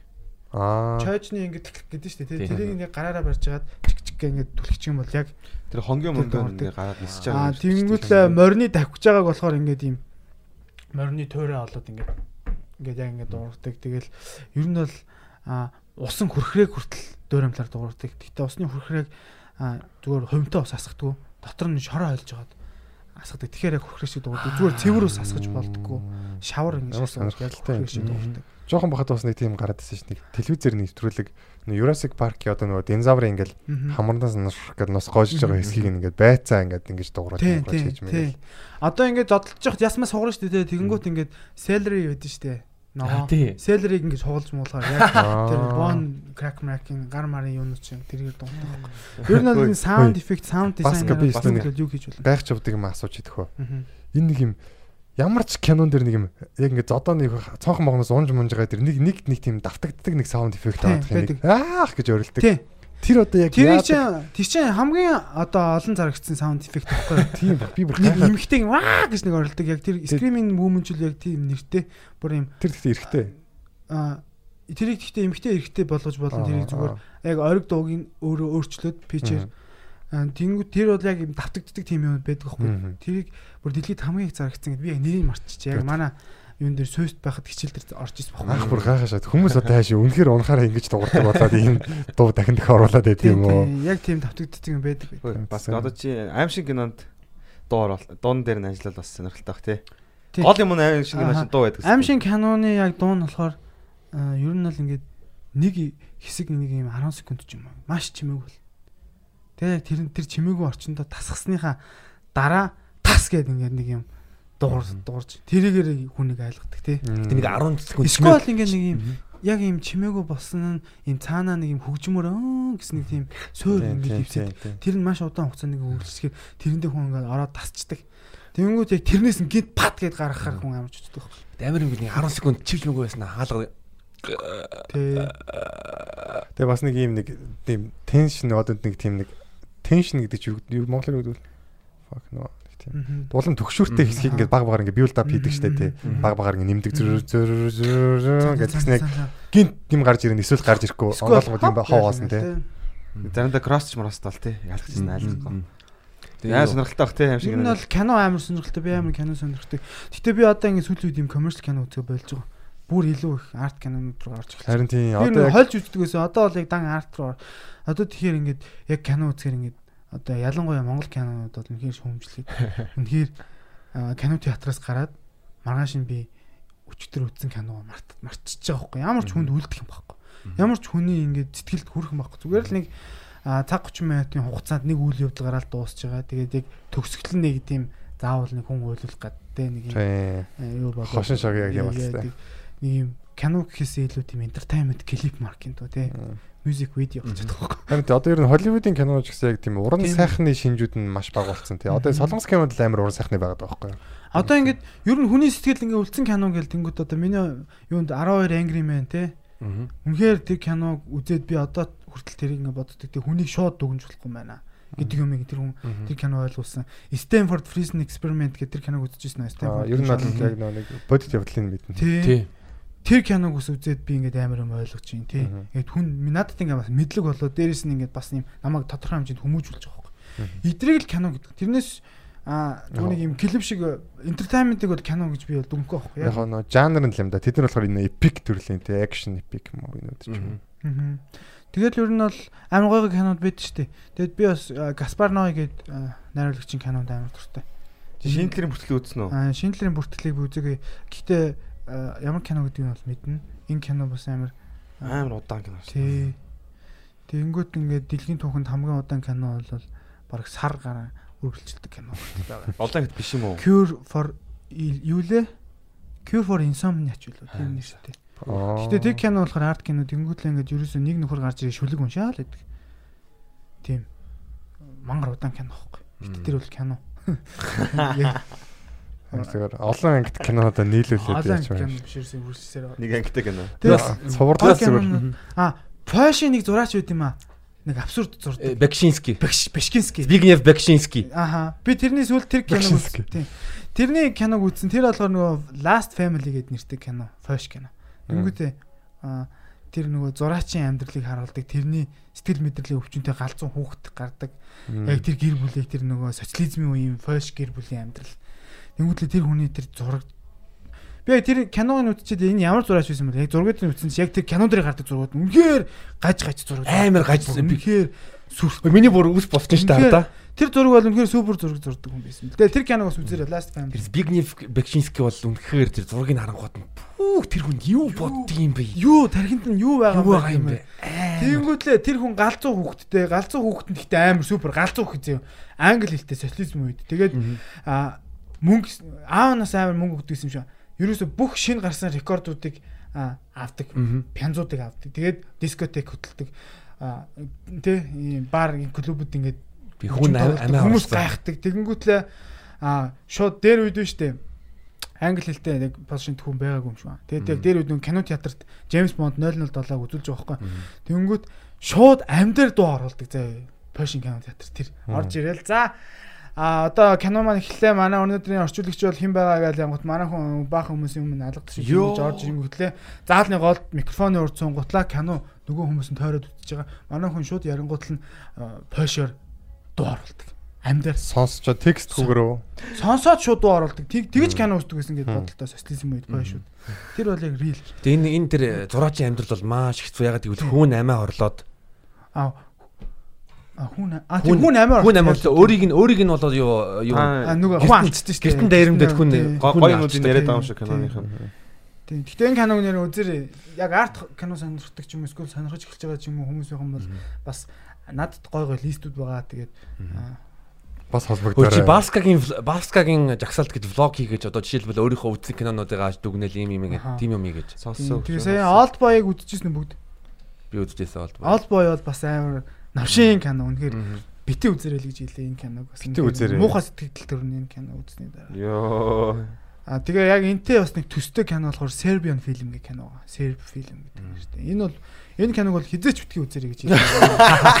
Хамгийн муухай кино энэ бол миний үзчихсэн. Тэр нэ сайн кино гэдэг. А энэ бол тийм нь маш гаж тэгээ маш тийм андерграунд үнэхээр шижгэн кино. Би ер нь бол андерграунд инди кино маш их үздэг яг оюутан байх үедээ. Одоо яг мейнстримээс шал орсон ерөөсө баг төсөөр хийжсэн сонин сонин кинонууд тэр бол үзэх бол үнэхээр сонирхолтой амттай байдаг. Тийм тий. Яг ингээд ийм яг ийм commercial киноны яг үйл явдал шиг биш ирнэ зүгээр л маш жижигхэн юмыг барьж аваад тэргээр ингээд кино гэдэг бол. Тэгээ бас нэг Викториягийн кино байгаа. Энэ кино болохоор а эхнээсээ дуустал ямар ч камер нь тасалтгүй бичсэн ямар ч монтаж хийгдэг. Йоо, ёрын. 2 цаг хугацаанд үргэлжилдэг нэг шөнийн л амьдрал гарна. Гэхдээ нэг шөнийн амьдрал гарахтаа энэ бол маш сонирхолтой үйл явдал гардаг. Энэ киног үзэх юм бол бас чамд амар гоё амар кайфтай энийг үзсэн дараа ингээд Тэгэд нэг сцен бүхэл ер бүхэлдээ нэг кадр л гэсэн юм ерөөсөө нэг камераар л битсэн. Эхнээс нь дуустал кам- камерын дагсан. Ямар ч кат байхгүй, ямар ч монтаж хийгдэг. Тэгэхээр орчнууд бол нэг л газар л байгаад юм шүү дээ. Ерөөсөө камерын дагаад машинд нь суувал дагаад суугаад Аа. буугаад дагаж буугаад яг л тэгж явсан. Тийм. Тэгэд энийг баг 3 4 удаагийн зураг авалтаар хийсэн гэж байгаа юм. Тэр бас сайн бэлдсэн. 2 цагийн жүжигийг яг бэлэн тайзан дээр биш яг хот дотор ингэж тавьчих годамжинд тавьж байгаа. Нэгдүгээр тэр чинь жүжигчдийн маш их ур чадвар. Тэгээ хоёрдугаар тэр зураглаач нар одоо саунд инженеруудын бас амар бас давхар тоглолт өгч байгаа. А тэгтээ яг киноны дууг бол заавал бичих шаардлагагүй. Камер нэг дүрсээ бичсэн бол дараа нь тэр киноны дууг бол яаж л яаж янзлаад бичигдээгүй юм уу? Яаж л яаж нөхөөд оруулах боломжтой. Тэгээд миний санал болгох кино бол энэ Виктория хамгийн ихэнд байна. Old Boy Serbian film хоёрыг бол бити үзээрэй гэж санал болгоё. Тэгээд өөр чинь нэг казак кино байт юм а. Harmony Lesson гэдэг. Энийг бас үзээрэй. Энэ бас амар гоё кино. Чи чи Аа, хадаг гэж тэр нэг бас юм. Хадаг үзчихсэн. Тэрийг ойлгосон уу чи? А тэгтээ Монголын миний яг үзчихсэн хамгийн гоё кино бол Нохоо орон гэж кино байгаа Түр мандахын. Оо. Тэр болохоор бас юм нохооны бас л амьдрал. Нохооны амьдралыг яг Монголын нийгэмтэй холбож гаргах. Хэд оны кино юм? 92 байна уу 91 ч байна уу да оныхоо. Тэр кино YouTube дээр байгаа юу? YouTube дээр байхгүй миний компьютер дээр байгаа. Оо за. Хуудас авч болно. А тэнгууд энэ дээр болохоор нөгөө хүмүүс нэг хөдөөнөөс хот руу орж ирсэн шүү дээ яг яг нэг үе. Амар их яг нүүл тэгэхэд а хүмүүс хот руу орохдоо нохоогоо хөдөөнөө хаяад орж ирсэн. Аа. Тэнгүүд нохоонууд зам дагаж явсаар хагаад хотод орж ирээд нэг хэсэг амар хот золбинд хот болсон доо. Тийм. Яг буудаж алдаг хүмүүс байдаг байсан. Яг тэр үеийг харуулсан бас амар сонирхолтой кино Монголын. Тийм энийг л. Мексикод туссан байдаг хаа хамт туслан чаашаа зүгээр хамтарч ажилласан энэ кинонд. Тэгээд гарсан сүх пост банк шүлгэж авах уу голоор нь бас нэг сцен дээр нь гардаг шүлэг уншаад надад аим өөхөх 1 2 3 4 шалтгаан байна гэдэг тэр шүлэг уншдаг. Тэгээ энэ кино үзэн бол мангар сонирхолтой асар басрын түүхийн талаар гарна. Тэгэнгүүтлээ нар хэрцсэн шүү дээ. Яг тэр жил нэг хэдэн онтлын нэг амар том нар хэрэлт туссан шүү 6 дээ. 7 он тохоо. Үгүй 90 хэдэн он. Аа, бүр тэр өмнөх. Тийм. Тэр нар хэрэлтийн талаар бас гарна. Яг тэр нар хэрэлтэл хэрэлтэлт яг энэ кинон дээр яг оргиороо гардаг. Бас яг нар хэрэлтэлт энэ киноны бас нэг үзэгдэл болсон. Сонирхолтой кино. Тэгээд аа ер нь бол заавал Америк, Франц те Герман гэхгүйгээр ер нь л энэ жижиг улсуудын хийсэн кинонууд бас амар сонирхолтой. Амар хүнд сэдвүүдийг ч юм уу харуулж чадсан байна. Тэр нэг юм эскимочуудын нэг амьдралыг харуулсан кинод шүү Тийм дээ. тийм. Тэр чинь юу гэдэг нэртэй вүлээ? Нэрийг мартчих. Яг нөгөө нэг 2 илүү 3 ангитч илүү цасаар нөгөө гэрээ хийгээл ским очоод. Майхан Тэгээд- байжсэн чинь тийм. гаднаас нь Тэр чинь гэхдээ яг лайв яг тэр хүний амьдралаар хийсэн кино шүү дээ. Тийм үү. Тийм. Тэр тэгтээ бүр л амар он. Тэр бүр нэг нүцгэн ингэж цасан дээр бараг хичнээн Тийм. удаан билээ цухтаадаг шүү дээ, тий. Тэгээд Gods Must Be Crazy гэж нэг кино Аа, Оо тэр супер Тэр кино. бас амар хөөрхөн юм. Гэтэ тэр бол арт кино биш байх л та. А тэгэнгүүт аа бас нэг аа ямар кино лээ. Сайн яг хэлж байгаа мартчихлаа. Самсара барака гэдэг Аа кино байна. самсараа бас гоё. Ashes and Snow гэдэг кино байна. За. Тэгээд арт кинонуудын талаар ирүүл юм байна шүү. Тийм. Ер нь бол гэтэ чөлөөт цаг гарвал кино үзэх. Кино бол миний хувьд хамгийн гоё хобби. Ном Тийм уншигаас илүү. үү. Би болохоор яг сүүлд викинг гэдэг цувралыг би үзчихсэн өмнө. Нилээ оюутан багт үзчихсэн. Тэгээ би өчигдөрөө дахиж үзэж байгаа байхгүй. Тэгээ бүр ингээд яг тэр сценийг нь үзэх. Би нөө нэг бомбарда хоёр ах орсноос хойш нөө комик жоохон дуртай болоод. Тэгээ яг өөрөө яг зураач гэж бодохгүй. Ерөн зүгээр л зохиолын ингээ гаргаал яваад байгаа байхгүй. Зохиол нь болохоор ягаад ч юм нэг юм гэртээ харьж чадахгүй болсон нэг тийм хүүхэд ингээд Монголын одоо манжи үеийн манжийн дараллын үеийн Монголын одоо юу ярих вэ? Тэгэхээр түүхгүй үүлэхгүй тулд одоо тийм нэг жоохон жоохон нэрүүдийн өөрчлөлт шүү дээ. Манж гэдэг улсыг одоо тийм арай өөр нэр нэрээр нэрлэх юм уу тийм. Тийм байдлаар ингээд явна. Тийм, Тэнгүүд нөгөө нэг тийм те данзар авжаагийн домогтой ч юм уу те шатарчин хүүгийн үлгэр гээл те тиймэрхүү ингээд юм Монгол ардын ингээд юмнуудтай таардаг ч юм уу те дээдөө нэг юм ноёдууд ингээд хүний ихнэрийг булаадаг Гой тийм үзэгдэл амир их байсан шүү дээ те Мгм. тэнгүүд одоо яг тэр нэг тийм хүнд одоо. Одоо тэрэнд нэгэ туслах Мгм. нөхөрт нь одоо те ихнэрийг буцааж авахт нь туслаад хамт одоо цогтож мохтаад явж байгаа тиймэрхүү сценуудыг хийж бодож байгаа. Тэгээд одоо ингээд тухайн одоо ингээд юм одоо би төсөөллийн ингээд юм хот байгуулах гэдэг байгаа одоо тий ингээд за яг Монгол гэр мэр үж болно. Тэнгүүд одоо Улаанбаатар одоо тухайн хөрөө гэдэг хүрээ одоо өргөөч гэдэг юм уу те нэртэй байсан. Тэнгүүд яг гадаад хүмүүс мэдгүй яг тухайн үед уурга энэ гэж амир бичсэн. Тэнгүүд одоо яг өргөө гэдгийг одоо уурга гэд нэр уурга хот гэд нэрлэгддэг ч юм уу те. Тэгээ яг тэр нэг юм хотыг зурж морохоор одоо энэ аа Netflix-ийн нөгөө нэг Love Dead Robots-ийн нөгөө нэг Good Hunting Fox гэдгийг үзчихсэн үү? Тийм, good hunt good will hunting. Good Hunting Fox гэдэг нэг үзээгүй. үзсэн. Love Dead Robots-ийн тэр одоо юу гэдэг вэ нэг юм үнгэн одоо шулам хятад чинь үлгэр үлгэртэн тийм үнгэн шуламнууд тийм, хэвдэг шүү дээ. Тэгээ үнгэн үнгэн шулам агандаг залуу байж хагаад хүүтэй. Тэгээ хүүн нөгөө хамт ингээ агнж магандаг байсан. Тэгээд нэг үнгэн шулам аав нь үхсэн. Тэгээ одоо тухайн үед ингээд Хонконгийг харуулж байгаа байхгүй юу? Мгм. Тэгээд гэхдээ яг арай тийм зохиомлтой ингээд механик нь ингээд амьддаг хөгжүүлж мөгжүүлдэг. Тэгээ аав нь үхсэн. Тэгээ тэр нэг үнэн шулмыг бас аав нь алаа хийсэн. Тэгээд тэр үнэн шулмынхаа гавар охинтой ингээд хойлоо ингээд найзлаад хамт тижээж мичээгээд бишээ хамт нөгөө хоолж молоод амьдэрсэн. Тэгээ өөрөө ингээд хот руу явчихдаг байхгүй сурах гад. Тэгсэн чинь нөгөө охин нь ингээд би за би амар спойл та шаачлаа шүү. Яг за яг тэгээ тийм. За за ер нь энэс цаашаа спойл шүү тэгэхээр жоохон ер нь Стандарт- тэгээд айгу гоё. Тэрний нөгөө хот мотыг харахаар амар тийм яг Хонконгд хизээч тийм үе байгаагүй шүү дээ. Яг цагаан арснууд эзэлсэн. А тэгээд тусдаа тийм виллата байсан үнэн. А гэхдээ яг тэр барилгуудыг ингээд ийм Хонконгийн уламжлалт мөртлөө орчин үеийнхтэй холцсон байхгүй. Яг тийм одоо юу гаргаж авах гээд би зураг зураг зураад байгаа байхгүй Наа ч тэгтээ ам гоё. Яг Тэгэл ийм юм зураад эхлэнгүүт би яг тэр талын ингээд юм юу ч анзаардаг байсан ойлгож байгаа. Тэгэл одоо ингээд викингүүдийг үзэхэд тэ ингээд зүр цаана үлгсэн шүүр ханы юу м бүх юм ингээд анзаарч эхэлж байгаа юм чинь. Тэгэл тийм байдлаар одоо ингээд юм үзэж. Баск амар асуулт тавьчихсан. Хөхөөний үүрэн дээрх нислэгээ кино үзчихсэн нэ. One Flew Over the. Cuckoo's Nest. Энэс ам гоё. Супер кино. Ер нь юм галзуугийн имлгүүдээр хийсэн кинонууд ам гоё.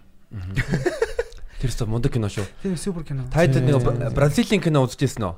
Тропа де Элит эсвэл нэг Сидада де ус бурхны хот Рио де Жанейрогийн хат амхны 8 ачтын. Тийм. Тэд хүүхдүүд гараад Тийм. юм биз дээ. Тэр ч тийм кино шүү. Би тэрийг хальт үзчихсэн. Тэр аим зураглаа ам гоё. Амар гоё зураглалаа. Тийм, Яг storytelling гардаг. маягаар Тий. супер кино. Тэгээд ер нь бол яг series кинонуудаас яг хамгийн супер нь бол ялцчих одоо миний хувьд бол стил Breaking Bad байсаар л байгаа. Breaking Bad бол ямар ч баг юм паналгүй гэж хэлж болно. Тэр бол үнэхээр амьдрал дээр байж болохоор юмнууд ингээд тэр цагдаагийн нөгөө нэг evidence room-ыг сүйтгэдэг штеп. Тэр хэсэг мэсэг хүртэл надад тийм панал юм шиг. Би Breaking Bad-ыг бол үзээгүй гэхдээ Breaking Bad-ийн нэг сонирхолтой зүйл нь гэвэл Америкийн шилдэг комедиануудын комед- комедиануудын нэг Bill Burr дотор нэг дүр тоглосон. Breaking Bad-д Аха. Тийм.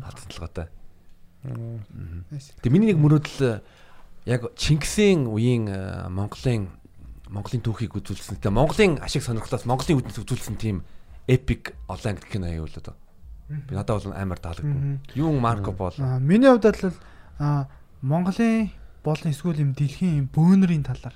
Вау. Гэтэ энэ бол яг документ биш зүгээр фантастик хэрнээ яг бөөнөрийг нэг судалж агаад энийг юм гаргаж ирд хийвэл энэ бол амар гоё кино болно.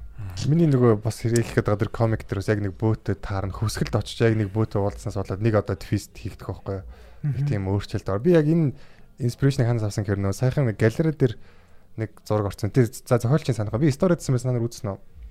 Нэг юм хэрэтэ, буухтай ингээд нэг юм удган эмхтэй ингээд Би ч сториг бол э, үздэг болохоор ер нь үзснэгт одоо санахгүй байна. буган чулуун дотор одоо суугаад ингээд яац ингээд нүд нь одоо яг транст орсон юм шиг цагаан өнгөтэй болсон. Цаана ингээд юм одоо тийм амьтдын сахиус юм шиг бүр Зураг нанаж юм. чи ингээд ингээд бүр ингээд тал талаас нь ингээд ойртуулаад ойртуулаад авсан байсан. Тийм сандлаа, тэгсэн дараа нь бичлэгтээ нь оруулдаг Тийм тийм тийм. Тэр зурагнаас ер нь амар инспирэшн авсан. Яг тийм нэг удгантай таарад те яг нөгөө лодод би ер нь гэхдээ нэг ингээ бодохоор юм зохион гэдэг чинь амар тийм нөө Пикассогийн бүтээл амар адилхан санагдаад байхгүй. Сайн одоо бүтээл бол хулгай байдаг. А сайн бүтээл бол хулбар байдаг. Хамгийн сайн бүтээл бол хулгай байдаг гэд. Тэрэн шиг яг ингээл бодохоор ингээд ямар ч зохиол хизээч шин юм зохионо гэж байдаг байх. Дандаа ингээд болсон юмнуудыг цуглуулж яадаг те ингээ өөртөө өөрчлөөд ч юм уу те. Тэнгүүд нөгөө лодо дамбуга нөгөө нэг ол сайхан хайр гэж байдаг шүү. Олдвол буу алдаараа гэдэг чинь юу лээ. Тэр роман дээр нэг эмгийн ерөөсөө нэг тийм юмнасаа тоглолт шүү. Биш биш. Лодо дам билүү явуу болонгаа билүү. Лодо дам байх хаа. Нэг тийм өгөөдлөг байдаг. Роман биш өгөөдлөг байдаг байхгүй. Тэгээ нэг эмгийн ерөөсөө тийм юу яар залуугийнхаа эмийг ерөөсөө ярьдгүй байжгаад тэгээ нөө нэг за чи ер нь энэ юм бичдэг хүүхэд байна. Одоо ингээд залуучуудад энийг хүргээрээ гэдэг өөрийнхөө тэр одоо хайрын түүхийг ярьж өгдөг байхгүй. Тэгээ өөрөө жоо харамсдаг юугаа өнцгөөс. Тэгээ яг тэр мэршигтэй одоо яг тэр удган эмэгтэйтэй манай хүн уулзна. Тэгээ анхан дээрээс хавтуулахгүй байжгаад тэнгуүтээ яг сүултээ ингээд за за одоо ингэж яхаар гээд нэг тийм нэг юм өвлүүлдэг ч юм уу те нэг тийм юм хийгээд тэр залууг нэг айгу зөв чиг олох хэрэгтэй байхгүй. Тийм санаатай. Гэхдээ чи тэгээд сохиолгоо санааг ярьж болохгүй шүү дээ. Тэгээд би бас нөгөө бата надад санал тавьсан л та ингээд чи ингээд подкаст хийгээч гэд тустаа. Тэгээ би ингээ бас тэрийг нь хэлсэн гэж бодоол байгаа байхгүй. Тэгээд одоо бас яг энэ сонсож байгаа хүмүүсээс юм судалгаа авчи те болно сте. Тэгээ комент бичсэн. Би ийм хөгжим кино тэгээд ер нь уран зураг уран зохиол юм урлагийн тийм арт ток хийдэг тийм урлагийн яриа хийдэг тийм подкаст хийвэл ер нь хүмүүс ир сонсгол. Би сонсно. Гол нь одоо нэг юунууд байгаа шүү дээ. Хүрээлэл нь бол байгаа зэ. Тэгээ гэхдээ ерөнхийдөө бол 50% нь хөгжмийн талаар 50% нь бусд юуны талаар. Яг би нэг өөрөө маш юм хөгжмийн сонирхолтой учраас ингээд хүн өрөөд хөгжмийн талаар яриад тэгээд нэг хамтлагийн хүн ч юм уу авчирсан готлаа тэрнийхээ дуу буцсан түүхээ явуулаад ч юм уу хинт зориулсан байж гэдэг юм уу. Гэтэ бас амар гоё хошин талаас. Манд ч гоё санаа санаа ярьчлаа. Чи одоо подкаст хийнгүүтээ дугаар толгоно одоо тэг коммуник комедианыг өрөнгөдөө нөгөө комедиан чамд өөрийнхөө плейлистээ тавиад тэгээ тэр плейлистийн талаар сонсоод сонсоод тэгээд энэ дуу гэд хийгээд яг реакшн YouTube-ийн нөгөө реакшн хийдэг гаргачих шүү хийгээд тэгээд яг нөгөө реакшн биш одоо тэр одоо тэр тухайн комедиан нь ягаад энэ дуу дуртай юм бэ? Энэ дуу өөрийнхөө дуртай дуунуудаа хуваалцсан тэгээд гурван лист тогтсон за тэгвэл одоо тэгвэл би бас яг нэг нэг асуулт та нар бүгд хариулж байгаа би нэг асуулт асуучих болох уу? За болно нэг асуулт асууж одоо яг зүгээр яг хамгийн дуртай нэг дугаа ял зүгээр хамаагүй. Хэд хэд Depeche Mode Enjoy the Silence. Энэ юу гэсэн хуучирдаг. Биш юм аа. Окей. Сүүл сонсож байгаа бол. За бэж Надад гэхдээ яг нэг бодоод байх юм би шууд л хэл. Одоо толгоонд Одоо юу орсон бэ гэвэл юу? Би төмөн димбэрлийн усны тунгалаг тамирын гол. Энэ дуртай. Аа ганц дуу болоо. Окей. Наадах чинь л авсан. За ангараг дөрмөн тим шүү. Ангараа шууд хэл. Шууд уу. Утмцаа арахгүй шууд толгоонд орчихсон дуу л хэл. Хамгийн би тэрээ сүүлээд юу сонсож байгаа? Хин ахын сүүлийн үед биш яг зүгээр дуртай нэг дуу. Ганцхан дуу юу? Аа. Аа. За хүүхд зовоод яах нь вэ одоо. За мэдгүй байна. За зэ. Тэгэхээр энэ л хөгжим сонсдог юм байна. Би шууд хэлээ Britney Spears-ийн Hit Me baby one more time. Энэ яг хизээч хаач явсан би энэ дуу дагж дуулна. Яг энэ дуу бол хээр супер. Hit me baby. Монгол амьдралаа хөгжмөн те. Монгол амьдралаа хурж байгаа юм биш үү? Hit me baby one more time. Хүүхдийн хүчрхийлэл эсрэг гэж. Юу нялч яг тэр тэрийг яг яг бодохоор ингээд манай ингээд юугаар ингээд цонхоор ингээд юу тусаад нар тусаад тэг ингээд том ихч одоо яг 18 стил байсан юм шиг байна. Тэгэл яг MTV тавьчихдаг. Тэгээ нэг юм зузаан ултай готлнод өмсдөг гэсэн чинь өгтөө. Платформ аа.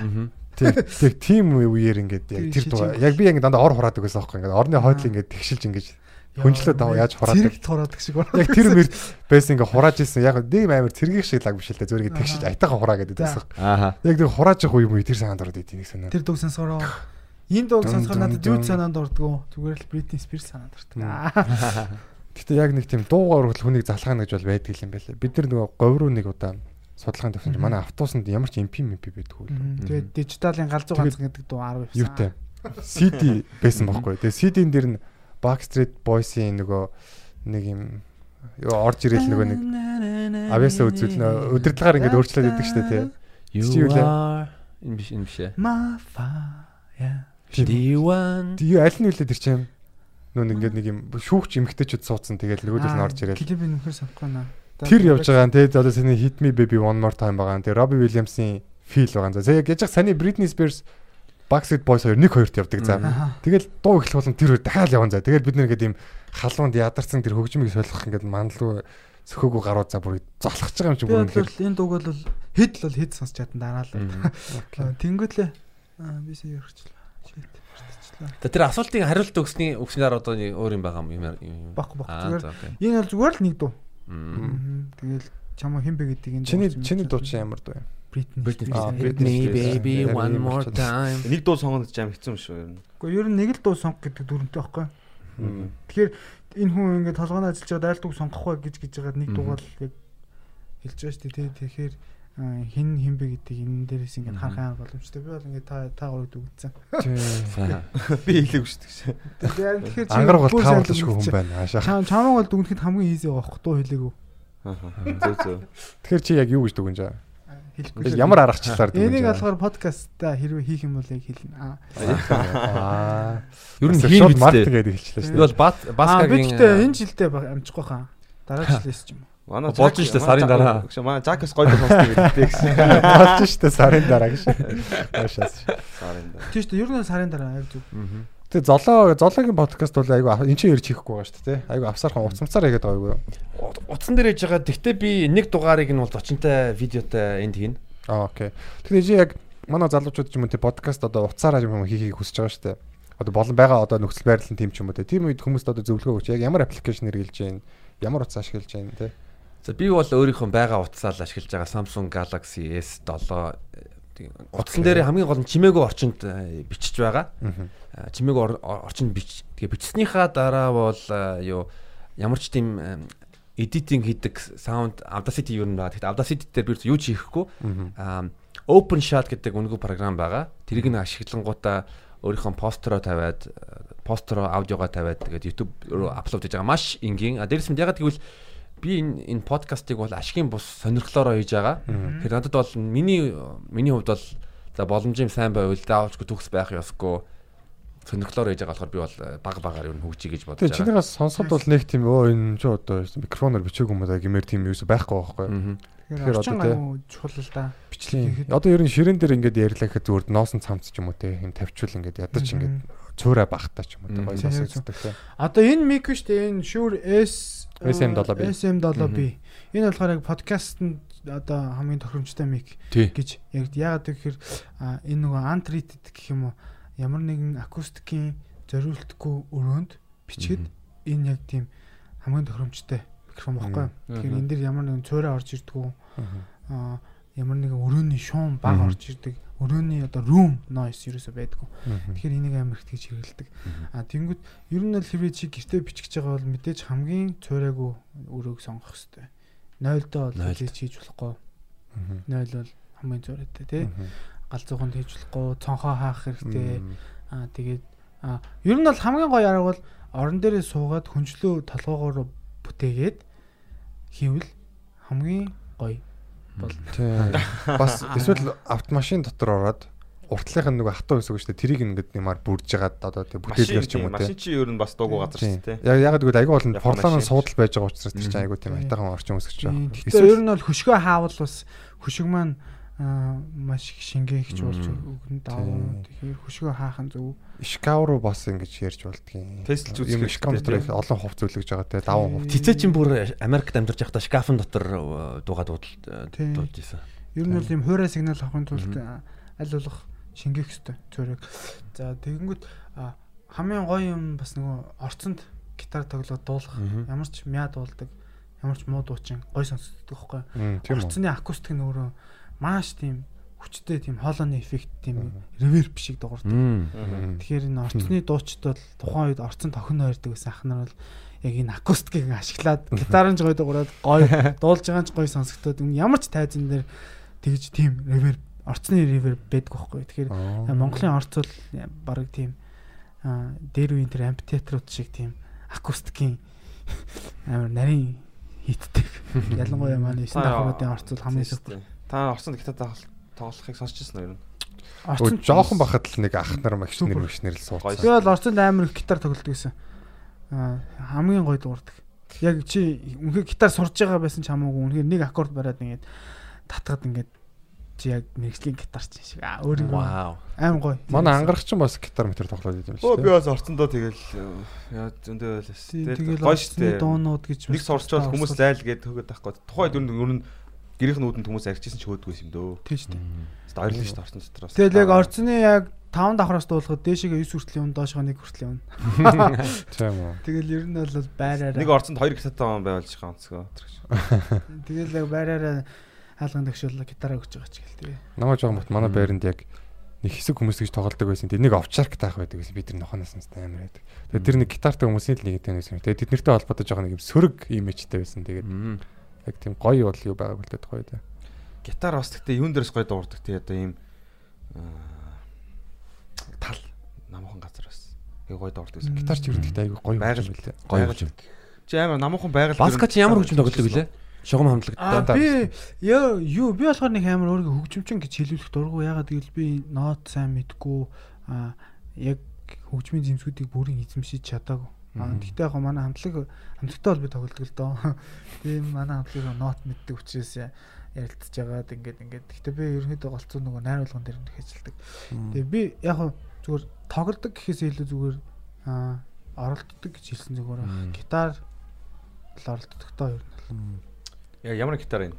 А 6 утастай акустик банзан гитар. Гитарын минь Бисаа дуу. бейс Гитар А бейс тийм тоглоно тоглоно. А бейс баска. тэгж. За за. Окей. за. За тэгээд энэ удаагийнхаа дугаарыг энэ хүрээд өндөрлөе. Тэгээд бас та бүхэнд сонсох одоо юмтай хантай байсан гэж найдаж байна. За тэгээд манай зоологийн золоо шоуг сонсороо манай баскатай холбогдож одоо барилгын талын бас зөвлөгөө аваарай. Киноны листийг аваарай. Бас шоуга хийхээр те бас ер нь аваарай. Гэ үзээрэй. Тэгээд Тэгээд аа, шоо ингээд дуусахтаа нөгөө баскагийн хамгийн анх эхнэлгөө явуулсан дог нь артталтан залгаж байгаа. Аа. Ямар ямар дуу хэлж өгөөгүй шүү дээ. Тэр дуу Хэлсэн хэлэг нэрийг хэлээг байхгүй зүгээр жанрыг хэлсэн. Тэрийг Нэр нэр хэлсэн юм аа. Ямар Нэрийг дуу хэлээгүй, нэрийг шүү. хэлээгүй. YouTube-ийн линкэн дээр Нэр тавьчихгүй дээ. хэлээгүй хэлээгүй. Нэрийг хэлээгүй байхгүй. Би яриа зөрүүд хэлэхгүй байна гэж бодсон.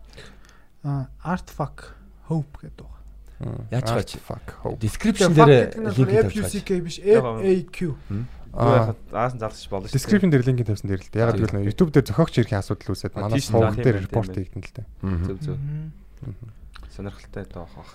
За за тэгээд дараагийн дугаараар уулзцгаая. Манай хоёрыг бас дэмжиж байгаарай. Бити сонсоо сонсцоосоор байсаар байгаарай. Тэгээд бата дараагийн дугаард ирцгэх бах. Дараагийн дугаараар уулзцгаая. Бай бай. Яа дараагийн чинь батата уулзъя. Баярлаа. Баярлаа. Баярлалаа баяр та.